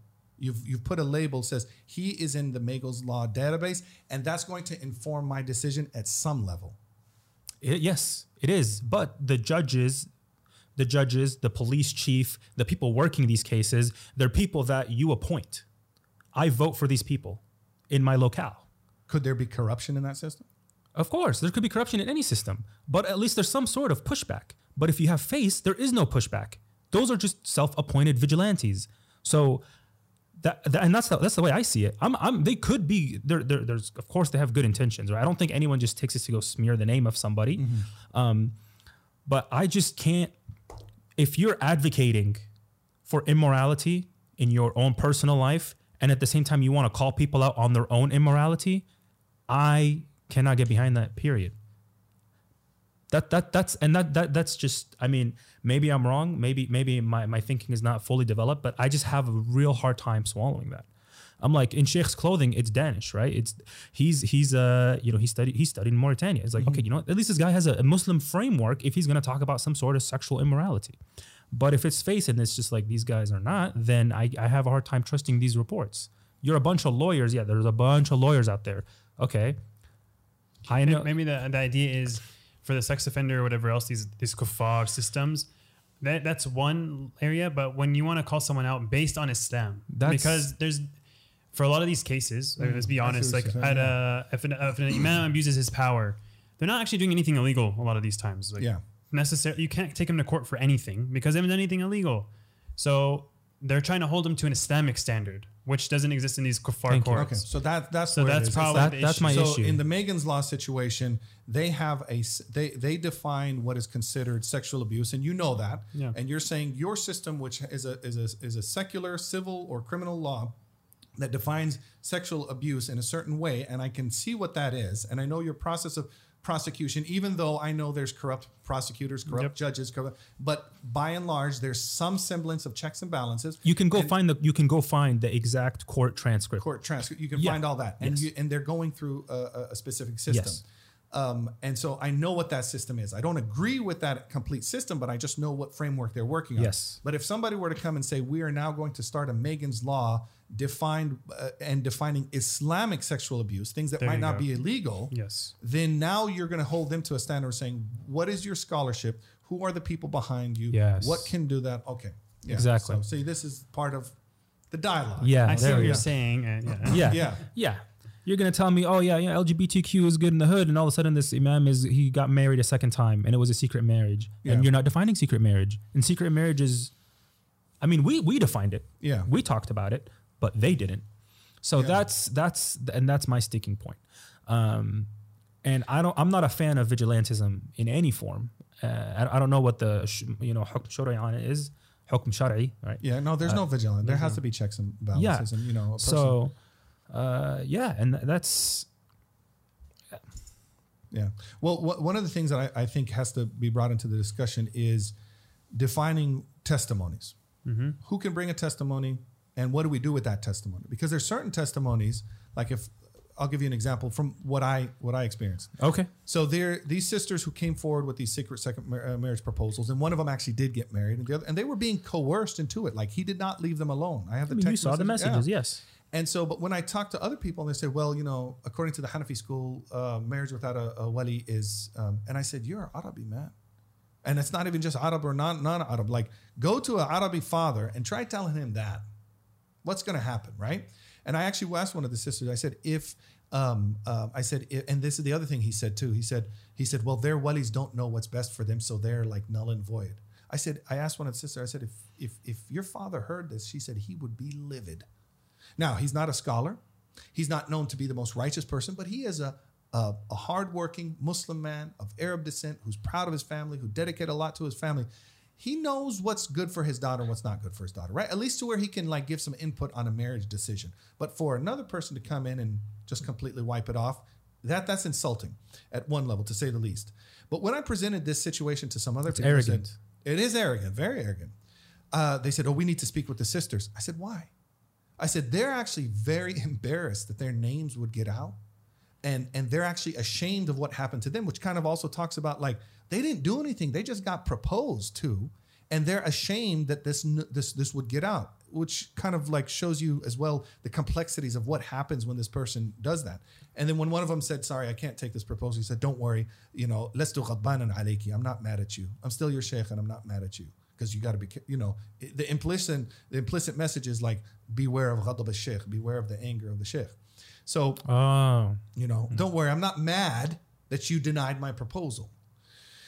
Um, but when I went to other people, I said, we need to speak to these sisters directly. I said, they don't want to talk to other people. And I said, look at, and they said, well, we can't do anything with that testimony. And I said to myself, if I went and I said I saw the moon, would you accept that testimony from me without like even having seen the uh, picture or anything? They said, yeah. And with one more testimony, got our fast. I said, so when I bring you, it's called shahadat naql. It's actually mentioned in, you know, like it's, Yeah, yeah, yeah. you know, where you're, te- you're, you're basically like a, um, a court recorder Yeah. type. Like I didn't say this. Doc, I said all I'm doing is saying what she said, but you're not going to get anything more, and she doesn't want to talk to anybody else. Um, that's one thing to consider. Is like the whole process of the sharia, because a lot of course. the discussions that's happening, even people who have studied the sharia, like that school in Chicago that I talked about, a lot of those people on that list were sharia trained, but when it got down to it, some of them were saying, "Oh, you can't make these accusations because you don't have four witnesses." And I said, "Hold on, guys, ulama." The four witnesses are only for one specific thing. We're not talking Not about talking zina. accusations of touching everything else besides that one specific act. zina is the only one. Zina is where you need the four And that witnesses. you- Everything else, we could, I, I could come To and be say clear. he was he wa- he was you know whatever fondling or touching or kissing or whatever. That's oh, where's it. your four witnesses? I don't need four witnesses. That's for penet- penetrative that's zina. That's zina. like That's that's it. let's say it. and yeah. that's for a court of law. I mean, if I came to you and I said, I said, you know, I saw, I saw your, uh, I saw your local imam walk into a strip club. That's all. I just, I just mentioned that to you. You don't have to do anything based on that. It's not a court of law. But if you know me and you trust me and you trust that I'm not a liar and I'm not vindictive and making up things, you're gonna like, hmm, I'm gonna keep that in mind. And maybe, maybe I won't pray behind him. But that's your choice to make. And so what I think ha- has to happen is just like things need to be laid out. And if a person wants that position of being an imam of a community or a teacher in a community, realize you're going to be held to a higher standard. as with any leadership position, as with any leadership, even in business management, it's all the same. The higher up you get, the more your little mistake matters, and that's just a part of life. I don't think that's. Uh, um, So what I would challenge the listeners to do is, and I'm again, I'm not endorsing any um, any You're not endorsing any organization. but I'm saying it's available on the website. Read one of those, and then just make your own decision. Would you let your children study with this person? And then ask yourself, if you say no, say why am I saying no, or why am I hesitating? And if I'm not hesitating, why is that? And just have that self dialogue. no, I will. Uh, of course, I'm, I'm not going to let my. If I read one of these, if someone's name shows up here, yeah, I'm, I'm going to be 100% hesitant, and that's just an automatic defense mechanism. I don't even have to read the report. Be like, well, and I, I don't know if that's you're like just guilt by association or you know your name pops up here you're automatically guilty and um even if i read i mean i don't know sorry i'm, I'm talking in circles here but because this is the emotional aspect of it right? I'm not going to trust my kid with you but then there's like the the rational part of me which is like well did i trust would i would i trust this process? Do i did i trust would i trust this process if it was applied to me? Like you know what i mean? Like what if i was on the receiving end of that? Would that be fair to me? Yeah. and pe- for people to judge me like that. yeah, it is scary, Right? Yeah. I mean, I'm not in any position of any power, but that, um, yeah, Well, it's a, it's an, it's something emerging in our community. We don't have it developed. You know, like even No. in, in, in Muslim countries, you go to, you know, back home. So so they, you know, so Yeah. speak. Um, and if an imam or a sheikh or a teacher, and, this could be a, a, a Muslim woman too. She could be a she could she could abuse her position. There's no system of how to deal with that. no. You know, how do what do, what do you do? So Okay, I think we can probably wrap it up. Okay, well, may Allah, may Allah guide the Muslim community. I mean, I mean, in all of Bani Adam. yeah, inshallah, we come up with our own codified uh, terms, and you know, we get a legit um, panel of people that can judge these things that are upright, and uh, um, you know, may Allah protect us all. Um, Jazakallah khair, uh, Sheikh iyaakum. Rami, for joining us today. It was a very, Thank you for very, inviting me. Yeah. Thank you for coming down. Thank Wallah, we're so Yeah. happy. Um, you've been uh, a part of this process from the very beginning. So alhamdulillah, finally to have yeah. you down here. Um, thank you, listeners, for you know tuning in the Prophetic Mentality podcast. Please remember to uh, go check out Tayba Foundation, donate, buy the books, educate yourself, um, share it, pass it along. And with that, this is Amr Mabruk with the Prophetic Mentality Podcast signing off. Assalamu alaikum. Wa alaikum salam wa barakatuh.